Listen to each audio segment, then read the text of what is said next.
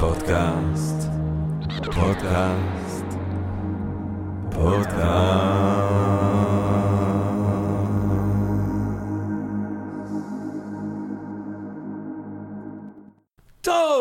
גבירותיי ורבותיי, ברוכות וברוכים הבאים לפודקאסט של Think and Ring Different. פודקאסט למי שאוהב לחשוב. פודקאסט למי שאוהב לחשוב ולשתות. תובל רוזנבסר כאן צוחק עליי שוב פעם.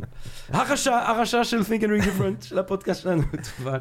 אה, פודקאסט למי שאוהב לחשוב ולשתות. אני ג'רמי פוגל, אנחנו רוצים להתחיל עם. רגע של הודיה לעצם היש, לעצם המציאות, לעצם הקוסמוס שמאפשר לנו למרות הכל ובהינתן כל אלה להיפגש כאן למען הרחבת הדעת, העמקת התודעה, הרחבת האופקים, למען גירוי ואולי סיפוק הסקחנות. אה, אולי רעיון נשגב ככה באמצע היום, כולנו ביחד בעברית. אנחנו גם רוצים על הדרך כמובן להודות לסמסונג נקסט תל אביב שבבונקרים שלנו אנחנו מקליטים את הפודקאסט שלנו כאן, גבירותיי ורבותיי. תובל, טוב שאתה כאן האמת, כי אני רציתי לומר לך איזה משהו, שיש קטע שהמון מהקהל הקדוש הם כותבים לנו, וזה תענוג גדול וכיף גדול שאנשים נהנים מהפחקים שאנחנו עושים כאן, ואז הם שואלים אם יש החצאות. ואני אומר, איך יכול להיות ששואלים כן. אם יש החצאות? איך? ה-Think and Ring Different התחיל כמיזם אה, או. הרצאות, הוא התחיל לפני תשע שנים, ת- הפודקאסט התחיל להם, לפני להם. שנתיים וחצי בסך הכל. אה, נכון. Think and Ring Different הוא קודם כל מיזם תרבותי, שבתוכו יש את הפודקאסט ה- עם אה, ג'רמי הנפלא שלנו. אוקיי, אז אה, מה? האח הרשע, אה, דמות הרשע. הבן דוד, אה, הבן דוד של. כן. אז שנייה, אבל תגיד, מה אנחנו, איזה החצאות, מתי, איפה, מה? אז קודם, כל, כולכם מוזמנים גם לדף הפייסבוק שלנו, גם לאתר think drinks UIL, ושם היה מרוכז הכל, אבל יש לנו גם הרצאות בברים, יש לנו גם סדנאות, גם כתיבה וגם storytelling, יש לנו סדרות, בין השאר הסדרה שג'רמי מופיע בה, של הפילוסופיה, כן. שרצה פעם בחודשיים. כיף גדול. אה, יש לנו אה, סדרה של מאיר שלו שרצה פעם בחודשיים של תנ"ך עכשיו, ויש לנו גם את הסדרה שמעיין, האורחת שלנו היום, אה, הולכת... את ה- הרס- עשה ספוילר מטורף. ספוילר למעיין, אבל בסדר. שהולכת להשתת- להשתתף בה, שנקראת אה, אהבה וזוגיות, מדריך למשתמש, שיהיו בה גם יורם יובל וחיים שפירא ושי אביבי ודוקטור משה לוי ודוקטור ליאת יקיר, וכמובן מעיין עצמה. נכון מאוד. אה, ויש לנו כל הזמן פעילויות, ולצד הפודקאסט. בסדר גמור, תובל, יפה. הודעה מהמערכת, גבירותיי ורבותיי. אמ, טוב, טוב גבירותיי ורבותיי, אי לכך בהתאם לזאת, אנחנו, אה, אנחנו, על מה אנחנו מדברים היום? אנחנו, תראו, כיף. גדול. סליחה. לא, מה, אתם. סוגרים תאריכים להרצאות? לא, לא, תאריכים. לכם אי. אפשר. כן, סוגרים. הכל פה עסקים. כן. מנצלים כל דקה. פנויה. יאללה, יאללה, נביא בראש. אמ, טוב, תראו, אני, אה, כיף גדול, כיף גדול, כיף גדול לנו היום. אה, אני חייב לומר שגם באופן אישי, אני חושב שגם תובל וגם אני באים לשיחה הזאת היום, אה, בתשוקה רבה ובסקרנות מרבית, כי לפחות אני יכול לדבר על עצמי, כמי שהתחום שהוא קצת פחות ברור בו זה פילוסופיה. יש דבר אחד שהפילוסופים כנראה לא הצליחו להבין כמו שצריך, זה אה, או פסיכולוגיה חיובית, אה, או זוגיות, בעיקר זוגיות, כן. אה, יש כאלה שאולי אפשר לטעון שהם רואים אה, אלמנטים של פסיכולוגיה חיובית, אבל זוגיות אה, כנראה שהיה, זה משהו כן. שאתגר, זה משהו שאתגר מאוד אה, את הפילוסופים, איך אומר ניטשה, אה, אתה מסתכל על ההיסטוריה של הפילוסופיה, זה בעיקר אה, עד סוף סוף למאה ה-20, שאנחנו סוף סוף זוכים לשמוע וזוכות לשמוע פילוסופיות, יש גם לפני, אבל צריך להיאבק כדי למצוא אותם מתוך הכוחות שהדחיקו אותם, את הקולות הללו. אבל זה בעיקר רווקים ערירים כאלה, שהם חיים לבד. אה, המציאות עבורם אה, היא בלתי נסבלת, ומה מייצג לגבר יותר את המציאות, אומר ניטשה, מאשר אישה. אז אם אתה פילוסוף, אתה יכול לחיות בתוך המבנה התיאורטי-מוסרי שלך, וזה הרבה יותר קל אה, לתפוס את עצמך כסוג של מופת מוסרי, כשאתה לא אפס שפשוט לא עושה כלים ולא משתתף בקשיים של היום-יום וכולי. וניטשה ממש מראה את האש. הוא אומר, סוקרטס כן היה נשוי, אבל הוא, ניטשה חושב שזה סוג של בדיחה, אני לא חושב, סוקרטס באמת היה נשוי, אבל באמת אם לראות... סנטיפה. קצת טיפ אה, נכון, יפה טובה, אתה- הוא מקשיב לפחקים. אה, אה, אה, דקארט, אה, שפינוזה, שופנאור, ניטשה עצמו, אה, אפלטון, כן, אה, כולם רווקים כאלה, אה, ואולי באמת המשפט הכי נורא שאי פעם שמעתי על זוגיות, אה, זה משפט ששפינוזה כותב אותו במאמר קצר על אלוהים, האדם ואושכו. אה, הוא מדבר, אה, משהו שאני חושב שמתייחס בעצם על, על, על זוגיות בין אה, בני אדם, אין חיגר נושא חיגר, הוא אומר.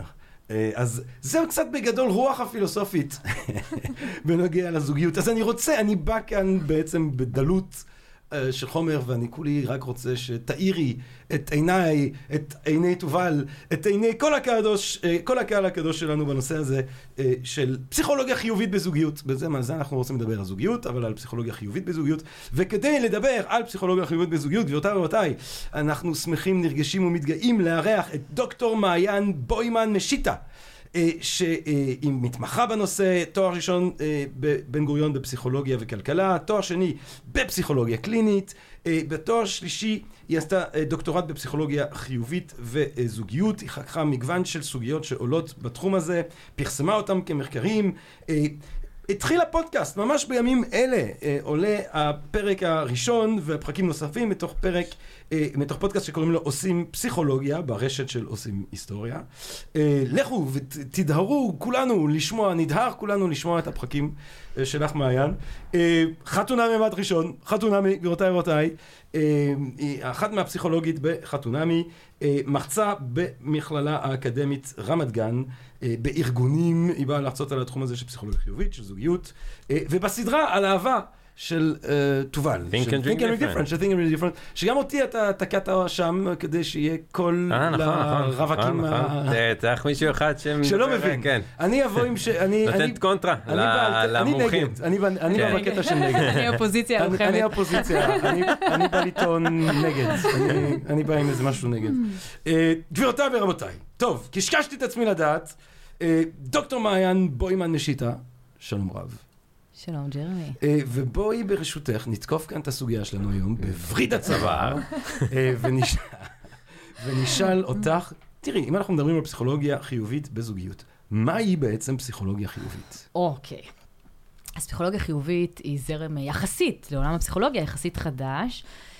אה, בעצם הפסיכולוגים במשך הרבה מאוד שנים שעלו, uh, התמקדו בעיקר, ובעיקר בשנים שאחרי מלחמת העולם השנייה, התמקדו באיך אפשר למנוע בעיות נפשיות ואיך אפשר לטפל בהן כשהן צצות. והם שכחו חצי מתחום השיפוט שלהם, הפסיכולוגים. איך אפשר לגרום לנו להפוך להיות אנשים משגשגים יותר, מאושרים יותר, איך, מה שנקרא, המורות אוהבות להגיד את זה נכון, איך אנחנו נמצה את הפוטנציאל שלנו, מיצוי פוטנציאל האנושי. היו באמצע כמה זרמים שניסו לדבר על זה, אבל לא עשו את זה כמו הפסיכולוגיה ההומניסטית, שגם דנה קצת בתחומים האלה, אבל... הם, אה, הם לא תפסו מספיק מקום כי שיטות המחקר שלהם לא היו מספיק טובות. ואז בשנת 1998 הגיע אה, מרטין זליגמן, פרופסור מרטין זליגמן, אז הוא היה ראש האגודה האמריקאית לפסיכולוגיה, והוא בעצם אה, אמר שהוא רוצה לשים לתקופת כהונה שלו מטרה, והיא להעלות את המחקר בתחום חדש, שהתחום הזה נקרא פסיכולוגיה התפתחותית, והמטרה שלו היא לחקור איך אפשר להפוך להיות מאושר יותר, משגשג יותר, ולמצות את הפוטנציאל שלנו. Uh, הוא עשה, uh, מאז יש uh, הרבה מאוד כנסים uh, בנושא הזה, וג'ורנלים ייעודיים לזה, באמת uh, עולם ומלואו. וחשוב להבין שהתחום הזה הוא, הוא, הוא תחום מחקר, זאת אומרת, זה, יש בו כל מיני דברים שהם מעולמות המזרח, ואנשים שומעים את זה, ולפעמים זה נשמע להם קצת ניו אייג'י כזה, mm. אבל כל מה שקורה שם, כל המלצה שמגיעה מתוך התחום הזה, היא תמיד המלצה שהיא מבוססת מחקר, כמו תחומים אה, כן, זה, מאוד, זה מעניין מאוד מה שאתה... זאת אומרת, קודם כל תגידי לי אם אני הבנתי נכון, עצם השם הזה, עצם הכותרת של פסיכולוגיה חיובית, זה בגלל שבעיקר לפני זה הפסיכולוגיה הסתכלה על נגיד תופעות שהיינו מזהים אולי כתופעות אה, שליליות, תופעות שגורמות סבל ואיך לתקן אותן, איך להתגבר עליהן, איך לרפא אותן. אה, והנה לנו תחום בפסיכולוגיה שלא מסתפק רק בלהביא ממינוס חזרה לאפס, אלא גם מחפש לחשוב על איך אנחנו מגבירים איכשהו את ה-well-being האנושי, איך שלא, טוב, נדבר כמובן על מה זה בעוד רגע, ואז בעיקר את מדגישה שהדבר הזה קורה עם אותן שיטות מדעיות, מחקרים, אה, סטטיסטיקות וכולי וכולי וכולי. נכון. אה, מעניין להגיד, אני חושבת, שלפני מלחמת העולם השנייה דווקא כן היו מתעסקים בזה וכן היו חוקרים את זה, אבל אז משהו קרה במלחמת העולם השנייה, בעקבות כל הסבל והכאב שהיה בה, אז, ובעיקר כמות הפוסט-טראומה המטורפת שהייתה לאנשים אחרי המלחמה, אז אה, אה, היה מאוד חשוב, והוקצו המון תקציבי מחקר לחקור את הסבל האנושי. ואז הפסיכולוגיה היא ממש אה, הלכה לכיוון הזה ושכחה לחלוטין את כל החצי השני שלה. אה, מאסלו, פסיכולוג מאוד מפורסם, פירמידת הצרכים של מאסלו, הרבה אנשים שמעו עליו, אז הוא, הוא כבר בשנות ה-50, הוא טבע את המונח פסיכולוגיה חיובית, ששנים אחר כך הפך להיות השם של הזרם. אה, והוא זה שדיבר כבר בשנות ה-50 על זה שכן, הפסיכולוגיה שוכח, שוכחת אה, מחצית מתחום השיפוט שלה. מעניין. האם, אה, האם זה אומר שפסיכולוגיה חיובית מניחה שהמימוש המקסימלי של האדם זה בהכרח אושר? הפסיכולוגיה החיובית כן מניחה שהאושר הוא המטרה האולטימטיבית, כן? אנחנו כולנו רוצים להיות מאושרים, ו... והיא מדברת על זה ש, שכל דבר שאנחנו עושים, בסופו של דבר, אם תבחן את זה, זה כדי להגיע לשם. גם אם אנחנו אה, הולכים בדרכים עקיפות, גם אנחנו אומרים, עושים כל מיני תחנות באמצע, אבל אם תשאל את עצמך, תמשיך מספיק בלשאול למה, אתה תגיע בסופו של דבר כדי להיות מאושר. זאת אומרת, למה אתה הולך ללמוד לצורך העניין? אז תגיד, כי זה מעניין אותי, או כי אני רוצה אה, לה, להתפתח במקצוע מסוים כדי לרכוש אחר כך עבודה טובה. אבל למה אתה רוצה שתהיה לך עבודה טובה? למה אתה רוצה לרכוש מקצוע טוב? אני רוצה שיהיה לי כסף, אני רוצה ביטחון כלכלי. למה אתה רוצה להיות ביטחון כלכלי? כדי להיות רגוע. לא, ואתה ממשיך עם השאלות האלה, בסוף זה יהיה, כי אני רוצה שיהיה לי טוב, אני רוצה להיות מאושר. אבל זאת אומרת, אני חושב למשל על פילוסופים שיטענו נגד תורות כאלה, או דיימוניסטיות, או תורות שמציבות את האושר כמטרה, הם יגידו, אה, לא, צריך למשל להציב איזשהו סוג של עיקרון מוסרי, ולפעמים אתה צריך לעשות את הדבר המוסרי, גם אם אתה תהיה ממנו פחות מאושר, למשל. אז כאן אנחנו נכנסים להגדרה בכלל של אה, מה זה אושר, כן? Mm. שזה עניין uh, מורכב בפני עצמו, אבל אושר, יש כל מיני הגדרות שמתעסקות באושר, וכל אחת מהן מגדירה אושר בצורה קצת שונה, אבל יש שני רכיבים שהם חוזרים באופן שיטתי בכל התיאוריות. והרכיב הראשון הוא רגשות חיוביים, ש, שזה ה, גם שמחה, לא רק, כאהבה, התפעלות, הכרת תודה, תקווה וכולי. אבל יש גם את החלק השני שהוא חלק של משמעות. ואולי המשמעות זה משהו שמתחבר למוסר, כי במשמעות אנחנו עושים גם הרבה דברים שהם לא כיפים, שהם לא גורמים לנו סיפוק מיידי, אה, במובן, לא גורמים לנו לא סיפוק, אלא רגשות חיוביים, כן? Mm. אבל התחושה הזאת של המשמעות היא רכיב שהוא מאוד מאוד משמעותי לאושר, ובשבילו אנחנו עושים גם דברים לא טובים, אנחנו מתנדבים, אנשים אה, תורמים אה, כליה, כן?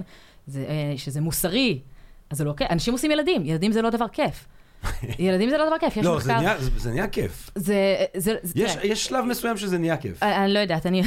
כשהם עוזבים את הבית. לא, לא, אני, אני, אני, מאוד, אני, אני מאוד אוהבת ילדים באופן לא, אישי, אבל, אנשים... אבל אני אספר לך משהו, יש מחקר מאוד יפה של כהנמן, שמה שהוא עשה במחקר הזה, זה הוא הצמיד לנשים ביפר, ובכל פעם שהביפר צלצל, אנשים היו צריכות לרשום, לא, לדווח, מה הן עושות באותו רגע, ועד כמה הן נהנות מזה. עכשיו, זה מאוד חשוב, כי כשאתה שואל אותי, אה, האם כיף לך עם ילדים, אני מסתכלת על זה בראייה אחורה, ואני אומרת, בטח שכיף לי. אבל השאלה היא מה קורה כששואלים אותי ברגע האמת, שהילדה mm. בדיוק בטנטרום עכשיו על הרצפה, כן, וצורחת ומשתוללת וזה. אז זה מה שהוא עשה, הוא שאל נשים מה הן אה, עושות, ונוצרה רשימה של 19 דברים שנשים נוהגות לעשות, והוא דירג אותם לפי מידת ההנאה הממוצעת. מה את אומרת? ומתוך 19 פריטים, ילדים, טיפול בילדים היה במקום 16, אחרי זה היה רק שיחות עם הבוס למיניהם, כן? וואו. זאת אומרת שכשבזמן אמת אתה וואי, שואל... וואי, מעניין הרשימה הזאת. זה במקום... מה היה מספר אחד? סקס. מה את אומרת? אבל בילוי עם הבן זוג שלא כולל סקס, מקום 13. מה היה מקום שני? אה, בילוי אה, חברתי. או מנוחה, סליחה, מנוחה מקום שני, ומקום שלישי היה בילוי חברתי. אחד סקס, שתיים מנוחה, נכון. שלוש בילוי חברתי. נכון. מעניין. כן, זה ככה היה כן, בזמן אמת. כן. אז ילדים, לא כל כך כיף שאתה שואל בזמן אמת, נכון? נכון? אבל למה אנחנו בכל זאת ממשיכים עם המנהג הזה? זה מספק לנו משמעות. בגלל זה אנשים כן. הולכים ליחידות אה, בצבא, בגלל זה אנשים הולכים להתנדב בבתי יתומים באפריקה. אז אולי כן? גם, נגיד, הנורותרפיה של ויקטור פרנקל, נכון. התפיסה המפורסמת הזאת שלו, שורד... שורד המחנות, שבא ואומר, בעצם צריך למקד את הפסיכולוגיה על חיפ... אדם מחפש משמעות, נכון. הספר המפורסם שלו. את חושבת שזה כבר סוג של משהו שבדיעבד אפשר לחשוב על זה כפסיכולוגיה חיובית? לחלוטין, לחלוטין. זה חלק מה, מה, ממה שגם היום קיים בפסיכולוגיה. היום גם יש את אה, דוקטור אה, פנינית אה, רוסו, נצר רוסו, שהיא מדברת על זה, והיא ממש לקחה את תורת הלוטוגרפיה, והיא בתחום של פסיכולוגיה חיובית, והיא חוקרת את זה המון, ומשמעות, וממש עכשיו גם מתפרסם ספר חדש שלה. זה זה, זה, זה, זה, זה, זה ממש זה, הפסיכולוגיה לקחה את כל האבות האלה וקיבצה אותם יחד. אז מבחינתך, אם אנחנו חושבים על אושר, צריך לחשוב על רגשות חיוביים, צריך לחשוב על משמעות. נכון. יש עוד איזשהו מרכיב? אז כאן תלוי באיזו תיאוריה אתה אה, משתמש, אז יש כל מיני, יש, יש כל מיני דברים. אני חושבת ששני אלה הם, הם די, די מסכמים את, ה, Mm. את הדברים. אה, בעיניי, אה, גם התיאוריות הרחבות יותר, יש תיאוריות שמכילות נגיד חמישה דברים, כן? אבל אה, אפשר לצמצם את הדברים לזה. יש תיאוריה שאומרת גם הישגים, אה, זה חלק מאושר מערכות יחסים. בעיניי הם גורמים פשוט לתחושות של משמעות או לתחושות טובות, ואז אפשר לצמצם את זה שוב לשתי הקטגוריות האלה. זה באמת, אני, אני חושב שוב על מה שאמרת מקודם, על, על התחום הזה של אה, שיפור עצמי, של סלף-הלפ, ש, שיש בו באמת גם הרבה מגע עם ה-New Age, שזה לא דבר, לא בהכרח דבר שלילי שצריך אה, לפסול אותו, אה, אבל את אומרת, הנה, אגב, תבדיל בין שיפור עצמי לסלף-הלפ, זה בדיוק ההבדל.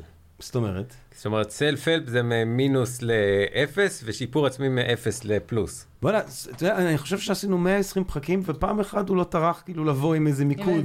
לבוא, חוץ מהפרקים שאני מדבר, סוף סוף אתה בא, אתה תורם, אתה אומר אה, משהו. כמה שאלות היו לך פה נכון, בזה. אולי- אה, לא, ברור. מאות שאלות אה, מבריח- קיבלת. הוא מבריח לי שאלות. מאות שאלות קיבלת ב- בכל הפרקים. בסדר, אבל אני רק לוקח אם אולי לא איזה אלפים. 10 אחוז, 10 אחוז מהשאלות האלה. לרוב הוא כותב לי, "אתה- צועק, אתה אני חושבת אפס. שתובל היום אבל יותר מרגיש בבית, נכון? אנחנו, מה, באנו כן, חברים חבר- טובים. גילוי נאות. אה, זה, כן. אז תחזור על הדבר היפה הזה. שסלף-הלפ זה מינוס לאפס, ושיפור עצמי זה מאפס לפלוס. Mm. אז אני, כן רוצה גם להגיד על זה משהו שתובל אמר, אה, גם מרטין זליגמן אמר על זה, ויש קצת איזה, יש את הפרסומת אה, של, אה, הרכב, איך, קוראים לו? זה שאתה נושם לא אומר שאתה חי, של אלפה רומאו, Mm. כן? אז גם זליגמן אמר אז, זה שאנחנו יודעים, או, לא יודעים לחלוטין עדיין, אבל זה שאנחנו יודעים טוב יותר מבעבר, איך אה, לשפר את המצב של אנשים שנמצאו בדיכאון, או להפחית דיכאון, זה אומר שאנחנו יודעים ממינוס לאפס איך להביא אותם, אבל אנחנו לא יודעים איך להביא אותם מאפס לפלוס. וזה מה שתובל אומר עכשיו גם, ועושה את ההבחנה אז בין שני ה... self-help אמרנו זה ממינוס. אז אני חייבת לומר שאני בעצמי לא בקיאה בטרמינולוגיה כן. הזו, אבל, אם- כן, יש פה שני דברים. אני התכוונתי לכל, באמת, התפיסה של כל הספרים האלה, לממש את עצמך ותמצא את עצמך וכולי, אה, שיש לזה פן ניו אייג'י, יכול להיות לזה פן כל מיני אנשים עם חוכמת חיים שבאים מתוך חוויות, אבל את אומרת, אה, בפסיכולוגיה החיובית, כמו שאת... אה, אה, כחוקרת בתחום אה, עוסקת בזה, אני בא ואני עושה מחקרים. מעניין אותי אה, תוצאות מחקריות שאת מודעת אליהן, שהן אולי שונות, אולי קונטר אינטואיטיביות, כשאנחנו חושבים על איך אנחנו הופכים את עצמנו יותר מאושרים או יותר ממומשים. אז אני רוצה לספר על אחד המחקרים בתחום, בתחום של זוגיות, שאני מאוד אוהבת לדבר עליו, כי הוא באמת בעיניי נוגד את, ה, את האינטואיציה שלנו. אז uh, המחקר הזה uh, הוא, הוא מחקר uh, של חוקרת בשם שלי גייבל, שמה שהיא בדקה זה את uh, התגובה של בני זוג לחדשות טובות של uh, בן הזוג שלהם. זו תגובה של אחד מבן הזוג שמגיע בן הזוג השני ומספר לו משהו טוב. עכשיו, אנחנו כולנו תמיד יודעים כחברה שכשמישהו בא ומספר לנו משהו רע שקרה לו, אז אנחנו צריכים להפגין אמפתיה, וזה נורא נורא חשוב, ואם אתה באמצע משהו והוא בא וסיפר לך, אתה תעזוב הכל ואתה תתפנה ואתה תהיה שם עבורו. אבל מה, שכ... מה שאותה גייבל מצאה, שכשאנחנו מדברים על מערכות יחסים, ושם היא בדקה בעצם את זה, יותר חשוב ל... איך אתה, יותר חשוב ל... למערכת יחסים, איך אתה מגיב לחדשות הטובות, מאשר איך אתה מגיב לחדשות הלא טובות. זאת אומרת שכשבן הזוג או בת הזוג, כן, מגיעה ומספרת לך, נגיד, קיבלה קידום בעבודה, כן? וזה חדשות טובות מבחינתה, אפילו, או הייתה לה היום פרזנטציה טובה, או משהו טוב שקרה לה, האופן שבו אתה תגיב לזה, יש לו השפעה יותר חזקה על איכות הזוגיות שלכם, מאשר איך היית מגיב אם היא הייתה באה ומספרת לך שהיה לה יום לא טוב, או. שפיטרו אותה מהעבודה, אוקיי?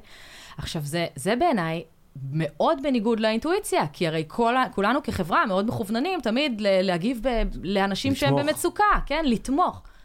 מה, מי, זה, מי זה חבר? חבר הוא מי שנמצא שם בשבילך בזמנים הקשים, נכון? אבל לא, חבר הוא מי שיודע לפרגן שטוב לך, ו, וזה מאוד מאוד חשוב בתוך מערכת יחסים זוגית, וזה באמת יותר חשוב אפילו מה, מהתמיכה במצבים קשים.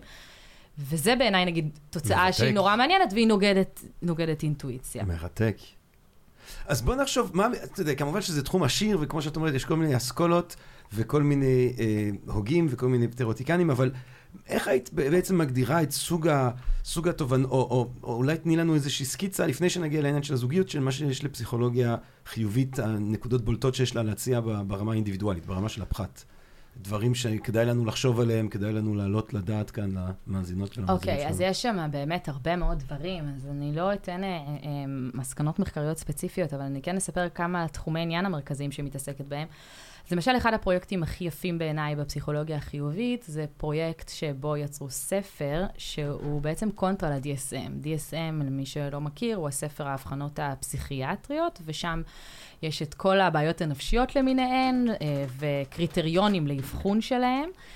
אה, ואז הגיעו הפסיכולוגים החיוביים ואמרו, בואו ניצור גם שפה לא רק להפרעות נפשיות, אלא גם לחוזקות של האדם.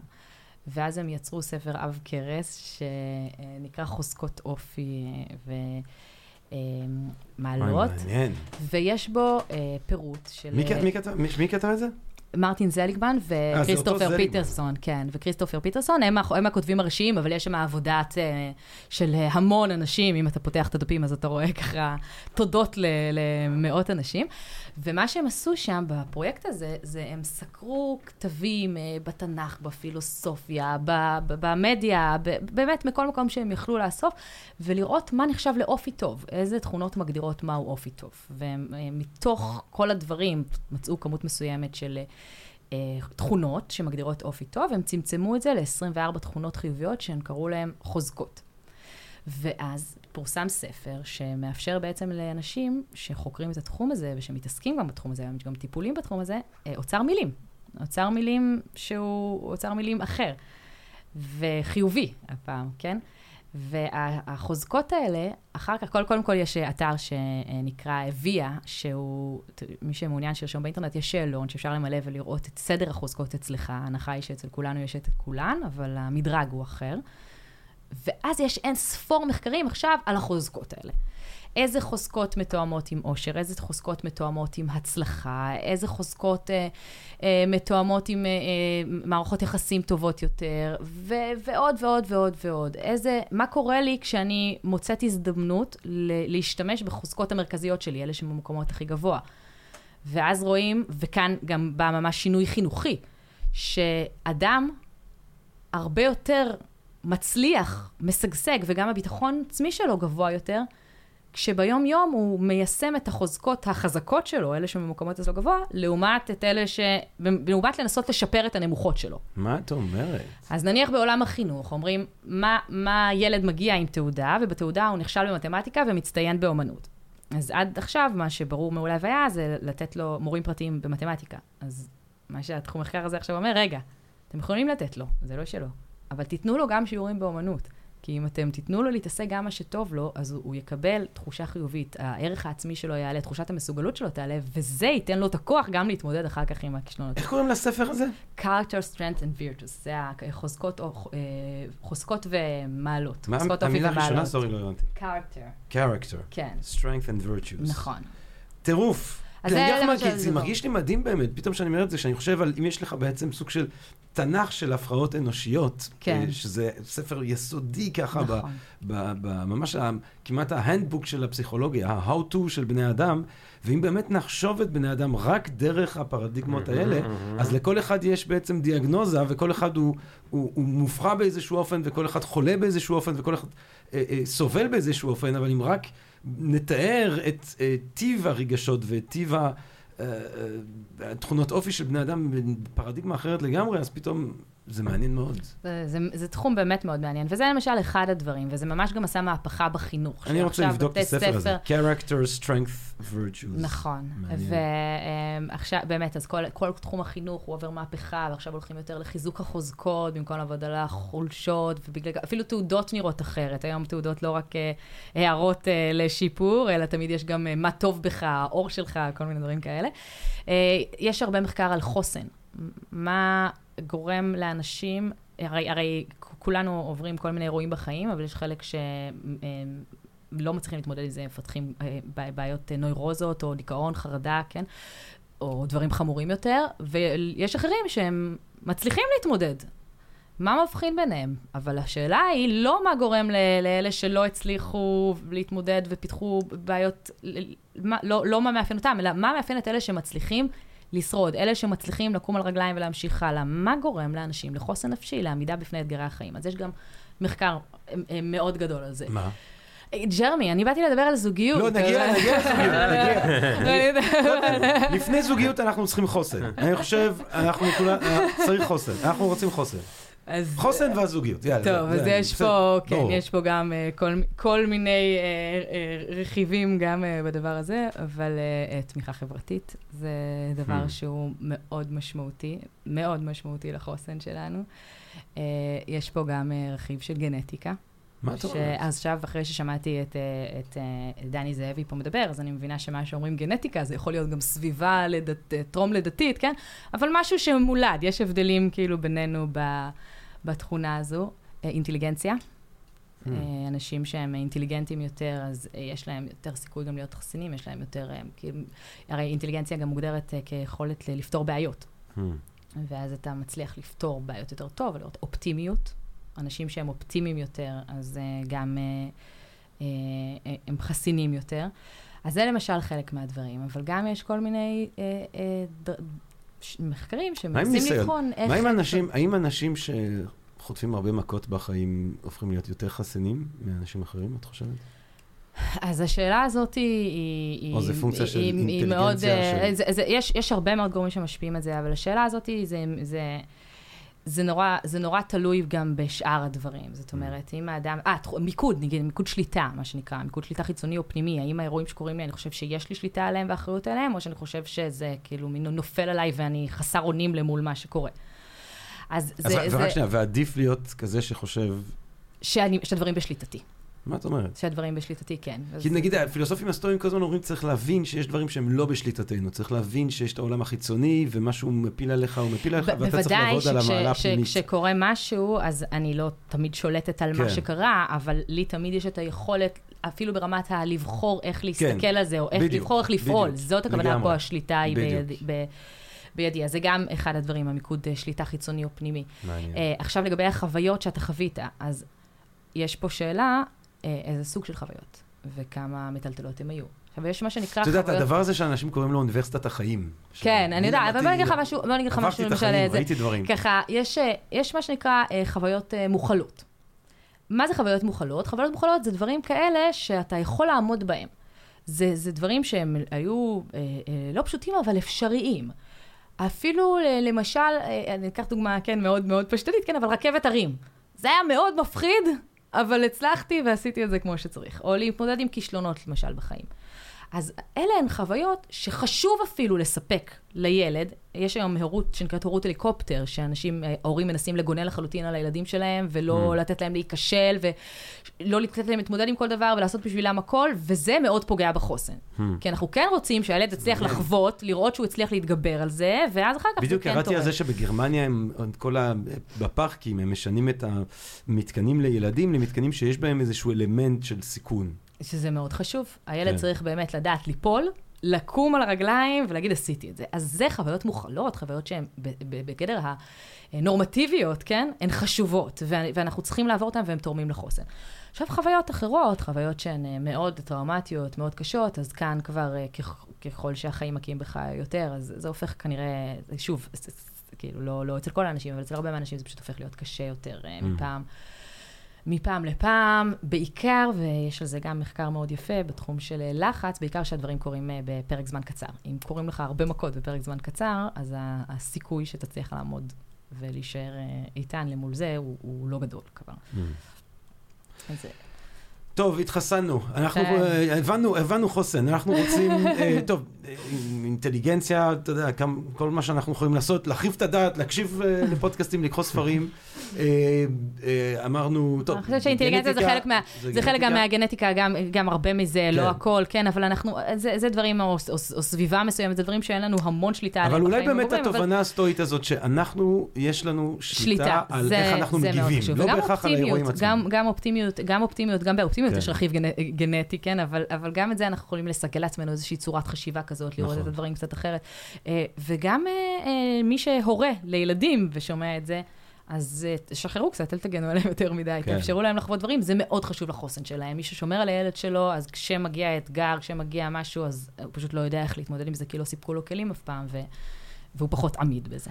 אז אה, פסיכולוגיה חיובית וזוגיות. זאת אומרת, אני, זאת אומרת, לפי מה שאמרת אה, עד כה, אה, בצורה כל כך יפה, אז אני חושב לעצמי מיד שמן הסתם טיפול זוגי זה בדרך כלל לנסות לטפל במשבר, ופסיכולוגיה חיובית בזוגיות זה יהיה איך לא לחשוב בצורה שלילית, איך, אה, להפך, איך לנסות להרים, איך לנסות לרומם את הזוגיות, איך לנסות לחזק, לחייב. כן, אז, אז אני, אני רוצה לומר משהו, אמרת שטיפול זוגי זה איך לטפל. נכון, לרוב אנשים מגיעים לטיפול זוגי כדי לטפל באיזשהו משבר שהם עברו, אבל היום, וגם אז כבר, כבר שהמציאו את הפסיכולוגיה החיובית, אז ה, אה, אה, היוזמים של הזרם הזה, הם אמרו, אנחנו עושים את זה כתחום נפרד, כדי לתת לו מקום, אבל מתוך תקווה שבעתיד תהיה אינטגרציה. וכשאנשים יגידו פסיכולוגיה, זה יכלול את, יכלול את הגם וגם, גם מעניין. הפסיכולוגיה הקלאסית, שמתעסקת יותר בהפרעות נפשיות, וגם את הפסיכולוגיה החיובית. וגם היום טיפולים זוגיים, ובכלל עולם הטיפול הולך לשם יותר. גם בטיפול זוגי משתמשים בהרבה מאוד כלים מתוך העולם של הפסיכולוגיה החיובית. לפעמים מטפלים זוגיים עושים את זה בלי בכלל לדעת שזה... כלים שמגיעים משם, והמטרה היא לא רק אה, להביא את הזוג לנקודת האפס, אלא לגרום לזוג להיות בזוגיות שהם מוצאים אותה כטובה ומספקת עבורם. מעניין.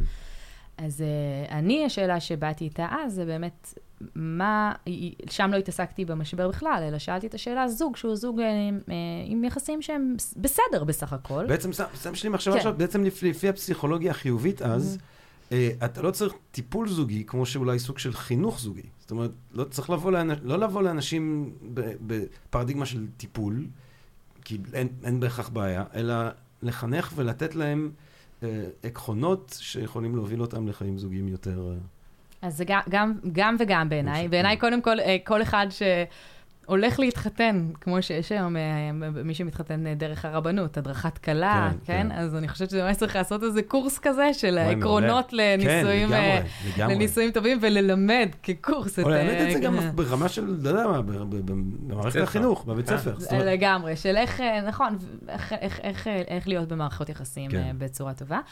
אה, אבל אה, שוב, גם, גם, גם בטיפול וגם כשאנשים מגיעים בכל זאת עם, אה, עם קשיים, אנחנו גם משלבים את הכלים האלה כדי לגרום להם להרגיש טוב יותר ולהעלות את זה מעבר לאפס, נגיד, בסקאלה. אז אם אנחנו נתחיל לחשוב על סוג העקרונות שהפסיכולוגיה החיובית מציעה לנו לחשוב עליהם כשאנחנו חושבים על זוגיות, איפה, איפה כדאי להתחיל? אז אני אתייחס אל המחקר שלי, ואני חושבת שהוא מתייחס לאחד הדברים הכי משמעותיים, שזה הכרת תודה, שזה משהו שהפסיכולוגיה החיובית מדברת עליו באמת המון. אני אישית חושבת שזה אולי הדבר הכי חשוב אה, שהפסיכולוגיה החיובית אה, מדברת עליו, אה, וזה חשוב מאוד גם בזוגיות. ש... מה, מה- נ- נדבר קצת על מה זה אומר. אנחנו אה, כבני אדם, יש לנו את הנטייה, הרי אה, זה נקרא הטיית השליליות, המוח שלנו מכוונן לשים לב לדברים השליליים ולדברים שלא עובדים, והרי אנחנו תוצר של אה, אבולוציה, ובאבולוציה שרד מי ששם לב לסכנות. אז Mm. אנחנו כולנו ממש מכוונים לשים לב לסכנות, הוא ממש מאבד יותר מהם מידע שלילי מידע חיובי, אנחנו זוכרים יותר טוב אירועים שליליים מאשר. אירועים חיוביים. מעניין, לא חשבתי על זה.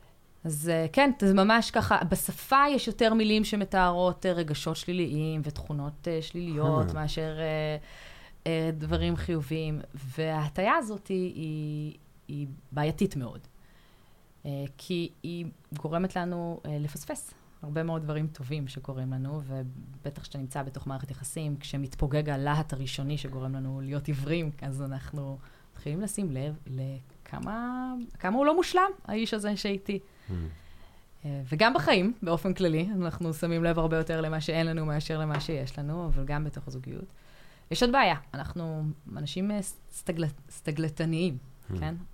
אה, אתה מכיר את זה? Mensch ist ein Gewohnheitstier, סבתא שלי תמיד אומרת, אדם הוא חיה של הרגלים. כן. והיא צודקת, סבתא שלך. Mm. וזה גם לא רק הרגלים, גם הסתגלות, אתה מכיר את זה שאתה למשל אה, מכניס את הרגל למים מאוד קרים, ואחרי כמה רגעים זה כבר בסדר. כן. נכון? זה כבר לא נורא קר. אז ככה המערכת הפיזיולוגית שלנו עובדת. כשבהתחלה, היא- כשיש איזשהו שינוי, אז אה, היא מתריעה, אבל כש, כשאין יותר שינוי, שהרגל נשארת בתוך המים, אז היא מתרגלת לזה. אז ככה גם בחיים, גם בעצם בתוך את אומרת מערכות שיכול- יחסים. יכול להיות זוגיות שהיא בעצם אמבטיה של קרח. כן, כן. אתה נכנס לזוגיות הזאת, ובהתחלה אתה אומר, אה, מה קורה כאן? ואז אתה לאט לאט מתחגג אני אומרת גם. שיכול להיות אה, דבר אחר, יכול להיות שהיה לך כאילו, שבן הזוג שלך הוא מדהים, והוא אה, אה, באמת, ואז אתה גם מתחגג. הוא הכל, הוא כן, כן, אתה- כן. משיג בת זוג למשל, שהיא כל מה שחלמת עליו, שהיא כן. הכי, הכי, אני לא אוהבת את זה, אבל הכי יפה, הכי חכמה, הכי... וכשאתה בהתחלה, אתה נורא נורא מתלהב מזה, אבל אחרי פרק זמן מסוים, אתה מתרגל לזה, אתה מתרגל. גם לזה. וכש, ו, והשילוב של שני הדברים האלה גורם לזה שאנחנו פשוט מפספסים את כל מה שקורה לנו, את כל, את כל הטוב שיש בתוך מערכת היחסים שלנו. עכשיו, מה זה. הכרת תודה? הכרת תודה זה לבוא ולהכריח את עצמנו לראות מה כן עובד. ובעולם של הפסיכולוגיה החיובית, אחת ההתערבויות הכי אה, מבוססות מחקר היא התערבות שנקראת שלושה דברים טובים, יש גם ורסיה אחרת שלה, של חמישה דברים, שבהתערבות הזאת נתנו לאנשים, זה לא קשור לזוגיות, נתנו לאנשים פעם ביום, לפני השינה, לכתוב שלושה דברים טובים שקרו להם באותו יום. Mm. עשו את זה במשך שבוע ועוקבו אחרי האנשים, וראו שההתערבות הזאת היא מפחיתה דיק, סימפטומים דיכאוניים ומגבירה את הדיווח של, את העושר הסובייקטיבי של האנשים, כמו שהם דיווחו בשאלונים. וזה נשאר למשך זמן, זאת אומרת, גם אתה בודק אחרי מעניין. חודש, אחרי חצי שנה, מעניין, מחזיק. מעניין, מעניין. שלוש דברים. שלושה היום- דברים, שלושה כן. שזה יכול להיות דברים קטנטנים, כן? אה, אה, זה, זה יכול להיות... אה, יש, ו- יש, יש, יש רשימה של התשובות הרווחות? אני לא ראיתי דבר Mm. כזה, הם כן הם נותנים כל מיני דוגמאות, כן? אבל אני, אני אוהבת להגיד למשל, זה יכול להיות תודה על, על טעם כרמל מלוח בגולדה. Mm. זה, זה דבר באמת, הוא, הוא כל כך טעים. ואנחנו לוקחים את זה כמובן מאליו, אבל יש פה. יצירת מופת. כאילו, האם עצרנו רגע להגיד. וואו, מה כן. זה? זה משהו שהאדם יצר שלא. היה... חומוס, חומוס. תודה. תודה על החומוס. אבו כן. חסן. אבו חסן. אבו חסן, ממש שומעים. אותנו. כן, אה, היום, היום, היום אכלתי, אתה יודע שהיום אכלתי חומוס אבו חסן? כן, חומוס ומסבכה. אה, חומוס אה, פול. פול. חומוס. פול. וואי, ואתה מתפקד, אני אחרי חומוס אה, יומיים. משותקת. אוי, איך שאני מתפקד אחרי חומוס פול של צ'יפס. זה כל כך טוב. אבל זה גומר אותי, זה. אז- טוב, אנחנו, האמת, אנחנו תמיד מתחילים עם רגע של הוקרה. רגע של הודיה. אתה מתחיל עם זה, נכון, וגם גם היהדות מתחילה. התפילה, נכון, התפילה תפילה. היהודית, זה מתחיל במודה אני. שהחיינו וקיימנו. מעבר לזה, אה, תפילת השחרית בבוקר, מה זה מתחיל? האדם קם, והדבר נכון, הראשון שהוא מצווה לומר. מודה אני, על מה? על שהחזרת את נשמתי לגופי. תודה שהתעוררתי, זה לא ברור מאליו שהתעוררת, זה לא ברור כן. מאליו שיש לך ידיים, שיש לך רגליים, שאתה נושם, שאתה חי, שיש לך מיטה, שאתה ישן בתוך אמן, מיטה, בתוך... אמן, אמן, אמן, אמן, אמן, אמן, אמן. כן, יהי רצון. אז כל הדברים האלה, הם, אה, אה, מה שההתערבות הזאת עושה זה איזשהו שינוי מחשבתי. אנחנו משנים את השריר במוח, מתחילים להסתכל על מה שיש, ופתאום שמים לב שיש. וזה מה שאמרת, כי מקודם, אני שאלת שאלתי על אותי, אמרת לי. "זה- זה מעורפל. זהו, כן. עכשיו אני מבין לגמרי. כי לא הבנתי אז את הכותרת של המחקר, הקונטקסט, כן. שלוש הדברים הטובים, הגרסה, של הנישואים, ש- נכון. שמה עשית אז בעצם במחקר אז הזה? לקחתי את ההתערבות הזאת ואמרתי, בוא ניקח ופשוט נמיר אותה לתוך נישואים. מעניין. ומה שעשיתי שם, זה שיניתי קצת, אמרתי, לבקש מהם כל יום זה לא יהיה אפשרי, כי לא תמיד נפגשים כל יום בכלל, כן? אז אה, פעם בשבוע אמרתי כי זה לזוגות... לא- זה לא זוג- זוגות נשואים, גם לא נשואים. זוגות נשואים, אבל גם זוגות נשואים לא נפגשים אה, כל יום, ולמצוא שלושה דברים כל יום זה באמת אתגר, כן? זה, פחדתי שזה יגרום יותר נזק מתועלת. אה, אז... את חשבת שזוג נשוי, מה זאת אומרת הם לא נפגשים כל יום? יש הרבה זוגות נשואים שהם כן נפגשים כל יום. נכון, בבוקר, אבל. לא, לא כולם, לא כולם, לא תמיד, לא תמיד יש זמן לשבת כל יום, אבל, זה אבל זה התערבות שהיא דורשת... את חשבת שיכול להיות שזה מאתגר מדי לזוגות נשואים כל יום לחשוב על שלוש דברים כן, טובים? כן, כן, יש, uh, הכל פה עניין של מינונים. גם ההתערבות הזאת של שלושה דברים, האנשים שכתבו את ההתערבות הזאת, הם רשמו שהם בדקו כל מיני מספרים. אז הם ראו שלמשל כשמבקשים מאנשים לכתוב עשרה דברים טובים כל יום, זה לא עובד. Hmm. כי זה קשה מדי, אתה מתחיל ואתה לא מצליח הצ'יפ למצוא... של אבו חסן, הפלאפל של אבו חסן, החומוס של אבו חסן, המיץ עגבניות, שזה לא כן, אז בגלל זה הם מצאו ככה. ששלושה דברים זה מספר שהוא, המספר הכי יעיל, אה, וכשהם מבקשים יותר מדי, אז זה פשוט, על זה הופך שלושה להיות אה, דברים. העולם עומד. אה, אז רק שנייה, אז מה הם, אוקיי, אז את מבקשת מזוגות נשואים, כן, אז ביקשתי ככה? אז לקחתי כמה קבוצות, קבוצה אחת, מה שהיא עשתה, זה פעם בשבוע, ישבו בני הזוג, ויחד כתבו שלושה דברים שהיו להם טובים, קראו להם יחד כזוג, או משהו שהם עשו במשותף והיה נעים לשניהם. וגם אמרתי, זה יכול להיות דבר מאוד קטן, נתתי כל מיני דוגמאות, תרשמו שלושה דברים. והשוויתי את זה לקבוצה נוספת, ששם ביקשתי בדיוק את אותה בקשה, רק בלי המילה טובים. זאת אומרת, תרשמו פעם בשבוע שלושה דברים שקרו לכם יחד כזוג, או שעשיתם יחד כזוג, כן? אה, והייתה עוד קבוצה שלא ביקשנו שום דבר, הייתה איזושהי קבוצה ריקה שגם אחריה עקבנו, וביקשתי מהם לעשות את זה פעם בשבוע במשך שישה, שישה שבועות רצופים. ובדקנו כמה דברים, בדקתי גם אה, את שאלונים, שאלוני שחיקה ושאלונים של אינטימיות, וגם אה, אה, אה, אה, מחקר איכותני. ביקשנו Mm. שיגידו מה הם, מה הם הרגישו, האם ההתערבות תרמה להם או לא תרמה להם, האם היא השפיעה עליהם באיזושהי צורה, מה, Mm. ואיך. ומה שמצאנו זה נורא מעניין. קודם כל ההבדל בין מי שביקשנו ממנו להגיד טובים לבין מי שלא. זאת אומרת, זה הפרש של מילה אחת בהנחיה, אבל היה הפרש מאוד משמעותי בתשובות. כי כשלא ביקשנו מאנשים לכתוב דברים טובים, אז הם רשמו את הדברים הלא טובים. Hmm. הם סיפרו על הריבים שלהם ועל הסיד... המון סידורים, כן? הלכנו לאזכרה, והלכנו למוסך, והתווכחנו, ורבנו, וזה, לשם המוח שלנו הם- הולך. הם רושמים, זאת אומרת, אוקיי, אז יש לנו את הקבוצה שאת לא אומרת להם לרשום דברים טובים או או רעים, הם פשוט, את מבקשת... שלושה דברים שעשו יחד של- במהלך. ו- וזה כן. שוב פעם בשבוע. נכון, אותה, ש- אותה הנחיה בדיוק. שישה שבועות. כל ההפרש מילה אחת. והם כותבים מילה אחת או פסקה או... איך שהם רוצים. הבנתי. תרשמו שלושה דברים שקרו לכם יחד או שעשיתם יחד במהלך השבוע. אז, אז האלה שאת לא אומרת להם לכתוב טוב רע, הם בעיקר כותבים על דברים רעים. הם רושמים עוד דברים ניטרליים, Mhm. כמו סידורים למיניהם, עוד דברים אה, רעים, זה רוב הדברים. הם רשמו גם דברים טובים, אבל אבל פחות. האחוז היה מאוד קטן, כן. כמה אחוז? אני לא זוכרת את המספרים, אבל זה רשום במאמר, אבל הוא היה- הוא היה קטן יחסית בעיקר לקבוצה. השנייה. אה, וה... אלה שאת, ואלה שאמרת להם דברים דברים טובים? טובים, טוב, אז הם רשמו, כן, מן הסתם זו הייתה ההנחיה, כן, היו אז שם הם גם כאלה. שהתעקשו לרשום דברים אה, רעים? לא, לא היה דבר כזה. אבל אנשים... אה, אז- אבל אז הם- אנשים אה, כן, רשמו, כן היה, כן היה, אני זוכרת שזוג אחד רשם, לא מצאנו, לא מצאנו. לא מצאנו, זאת הייתה אחד, בעיה. שתיים, שלוש? לא מצאנו, הם באותו, ש- היה איזה שבוע שהם רשמו לא מצאנו, זה היה הם- דבר אחד. הזוג רושם ביחד? כן, יחד, יחד, יושבים יחד ורושמים. אבל זה לא כן. גורם להם כאילו לזייף תוצאות? אם שאת, שאת לא מבקשת ל, ל, לבן ולבת זוג, שאת, הם הם רושמים אני ביחד, מבקשת מהם יחד, וזה היה חשוב לי יחד, כי זה צריך להיות משהו שהוא חיובי עבור שניהם, וגם שידברו עליו. זאת אומרת, אז גם מהדבר. רשמו יחד. כן, כולם רשמו יחד, כן. אבל אז כאילו מה שהם רושמים זה כאילו בהסכנה של, אה, של הבן או בת זוג. זאת אומרת, אם אני לא רוצה שהבת זוג שלי תדע שלא כיף לי, אז אני אחשום אולי שונה ממה שחשבתי לחשוב. זה נכון, תראה, ב- בכל המחקרים הזה יש סכנה שאנשים מסלפים את התשובות שלהם אה, בגלל סיבות כאלה ואחרות, אבל אנחנו רוצים להאמין שהם קיבלו הנחיה לרשום דבר שהיה. מ- מעניין לשניהם, נחמד לשניהם, ו- וזה מה שגם הם אז עשו. זוג אחד היה לו לי, חרא אה, של לא- לא- שבוע. לא חיברתי אותם לפוליגרף, אין לי איך כן. אה, לבדוק- בוודאות האם שניהם באמת נהנו מהאירוע או לא, כן. אבל אה, אה, ככה המחקרים במדעי החברה אבל אומרים, זה דיווח הזה, עצמי אז בעיקר. הזוג הזה היה לו חרא של שבוע, אבל יכול להיות ש... אבל, אבל מה שאר שהיה השבועות חשוב... הוא כן רשם כן, הוא כן. רשם, כן, וגם, וגם, וזה משהו שהיה מאוד, דיברתי עם כל אחד מהזוגות לפני, דיברתי איתם בטלפון, וחלק מההנחיה באמת היה לזכור, גם אם היה שבוע קשה, זה יכול להיות דבר מאוד קטן, זה יכול להיות, צחקנו יחד מבדיחה, כן? זה, זה יכול להיות, אה, אה, ר- ראינו יחד פרק וזה כאילו היה לנו נחמד אה, להיות בזה, בזה. זה יכול להיות כל דבר, זה, זה באמת לא היה צריך להיות איזשהו דבר, היו כאלה שרשמוני נולד לנו ילד, כן. היה ב- לבן היה בר מצווה, כן? אבל, אבל זה היה באמת יכול להיות דברים קטנטנים, ו, וזה הוריד לחץ, כי, כי זה היה קצת יותר קל למצוא. ומה מצאנו? מצאתי, קודם כל, את המחקר עשיתי יחד עם אה, פרופסור הדסה ליטמן עובדיה, את הדבר הראשון שמצאנו שם בשאלונים, זה שהזוגות האלה דיווחו אחרי אה, שהם סיימו את ההתערבות על פחות שחיקה מנקודת ההתחלה, Hmm. ושהאינטימיות עלתה. זאת אומרת, השחיקה ירדה, האינטימיות עלתה. אבל מה שיותר מעניין בעיניי זה מה הם אמרו במילים. ובמילים הזוגות שם רשמו דברים נורא יפים. הם רשמו איך ההתערבות גרמה להם להעריך פתאום את הדברים הקטנים שבזוגיות שלהם, להעריך אחד את השני, לראות שהם ממקור כוח אחד של השני. אה, חלק דיברו שהם התחילו ליזום דברים טובים כדי שיהיה להם מה לכתוב אה, בשבוע. אחרי זה. זה הנאה לפעולה, שזה גם דבר אה, מאוד חשוב. לשים לב אולי ש, שאתם לא עושים מספיק דברים יחד, אז כן להתחיל לעשות את זה. אז היה שם גם איזשהו שינוי התנהגותי אצל חלק מהאנשים, אבל בעיקר אה, שינוי אה, רגשי וקוגניטיבי, איך שאתה מסתכל על הדברים ומה שאתה מרגיש בעקבות זה.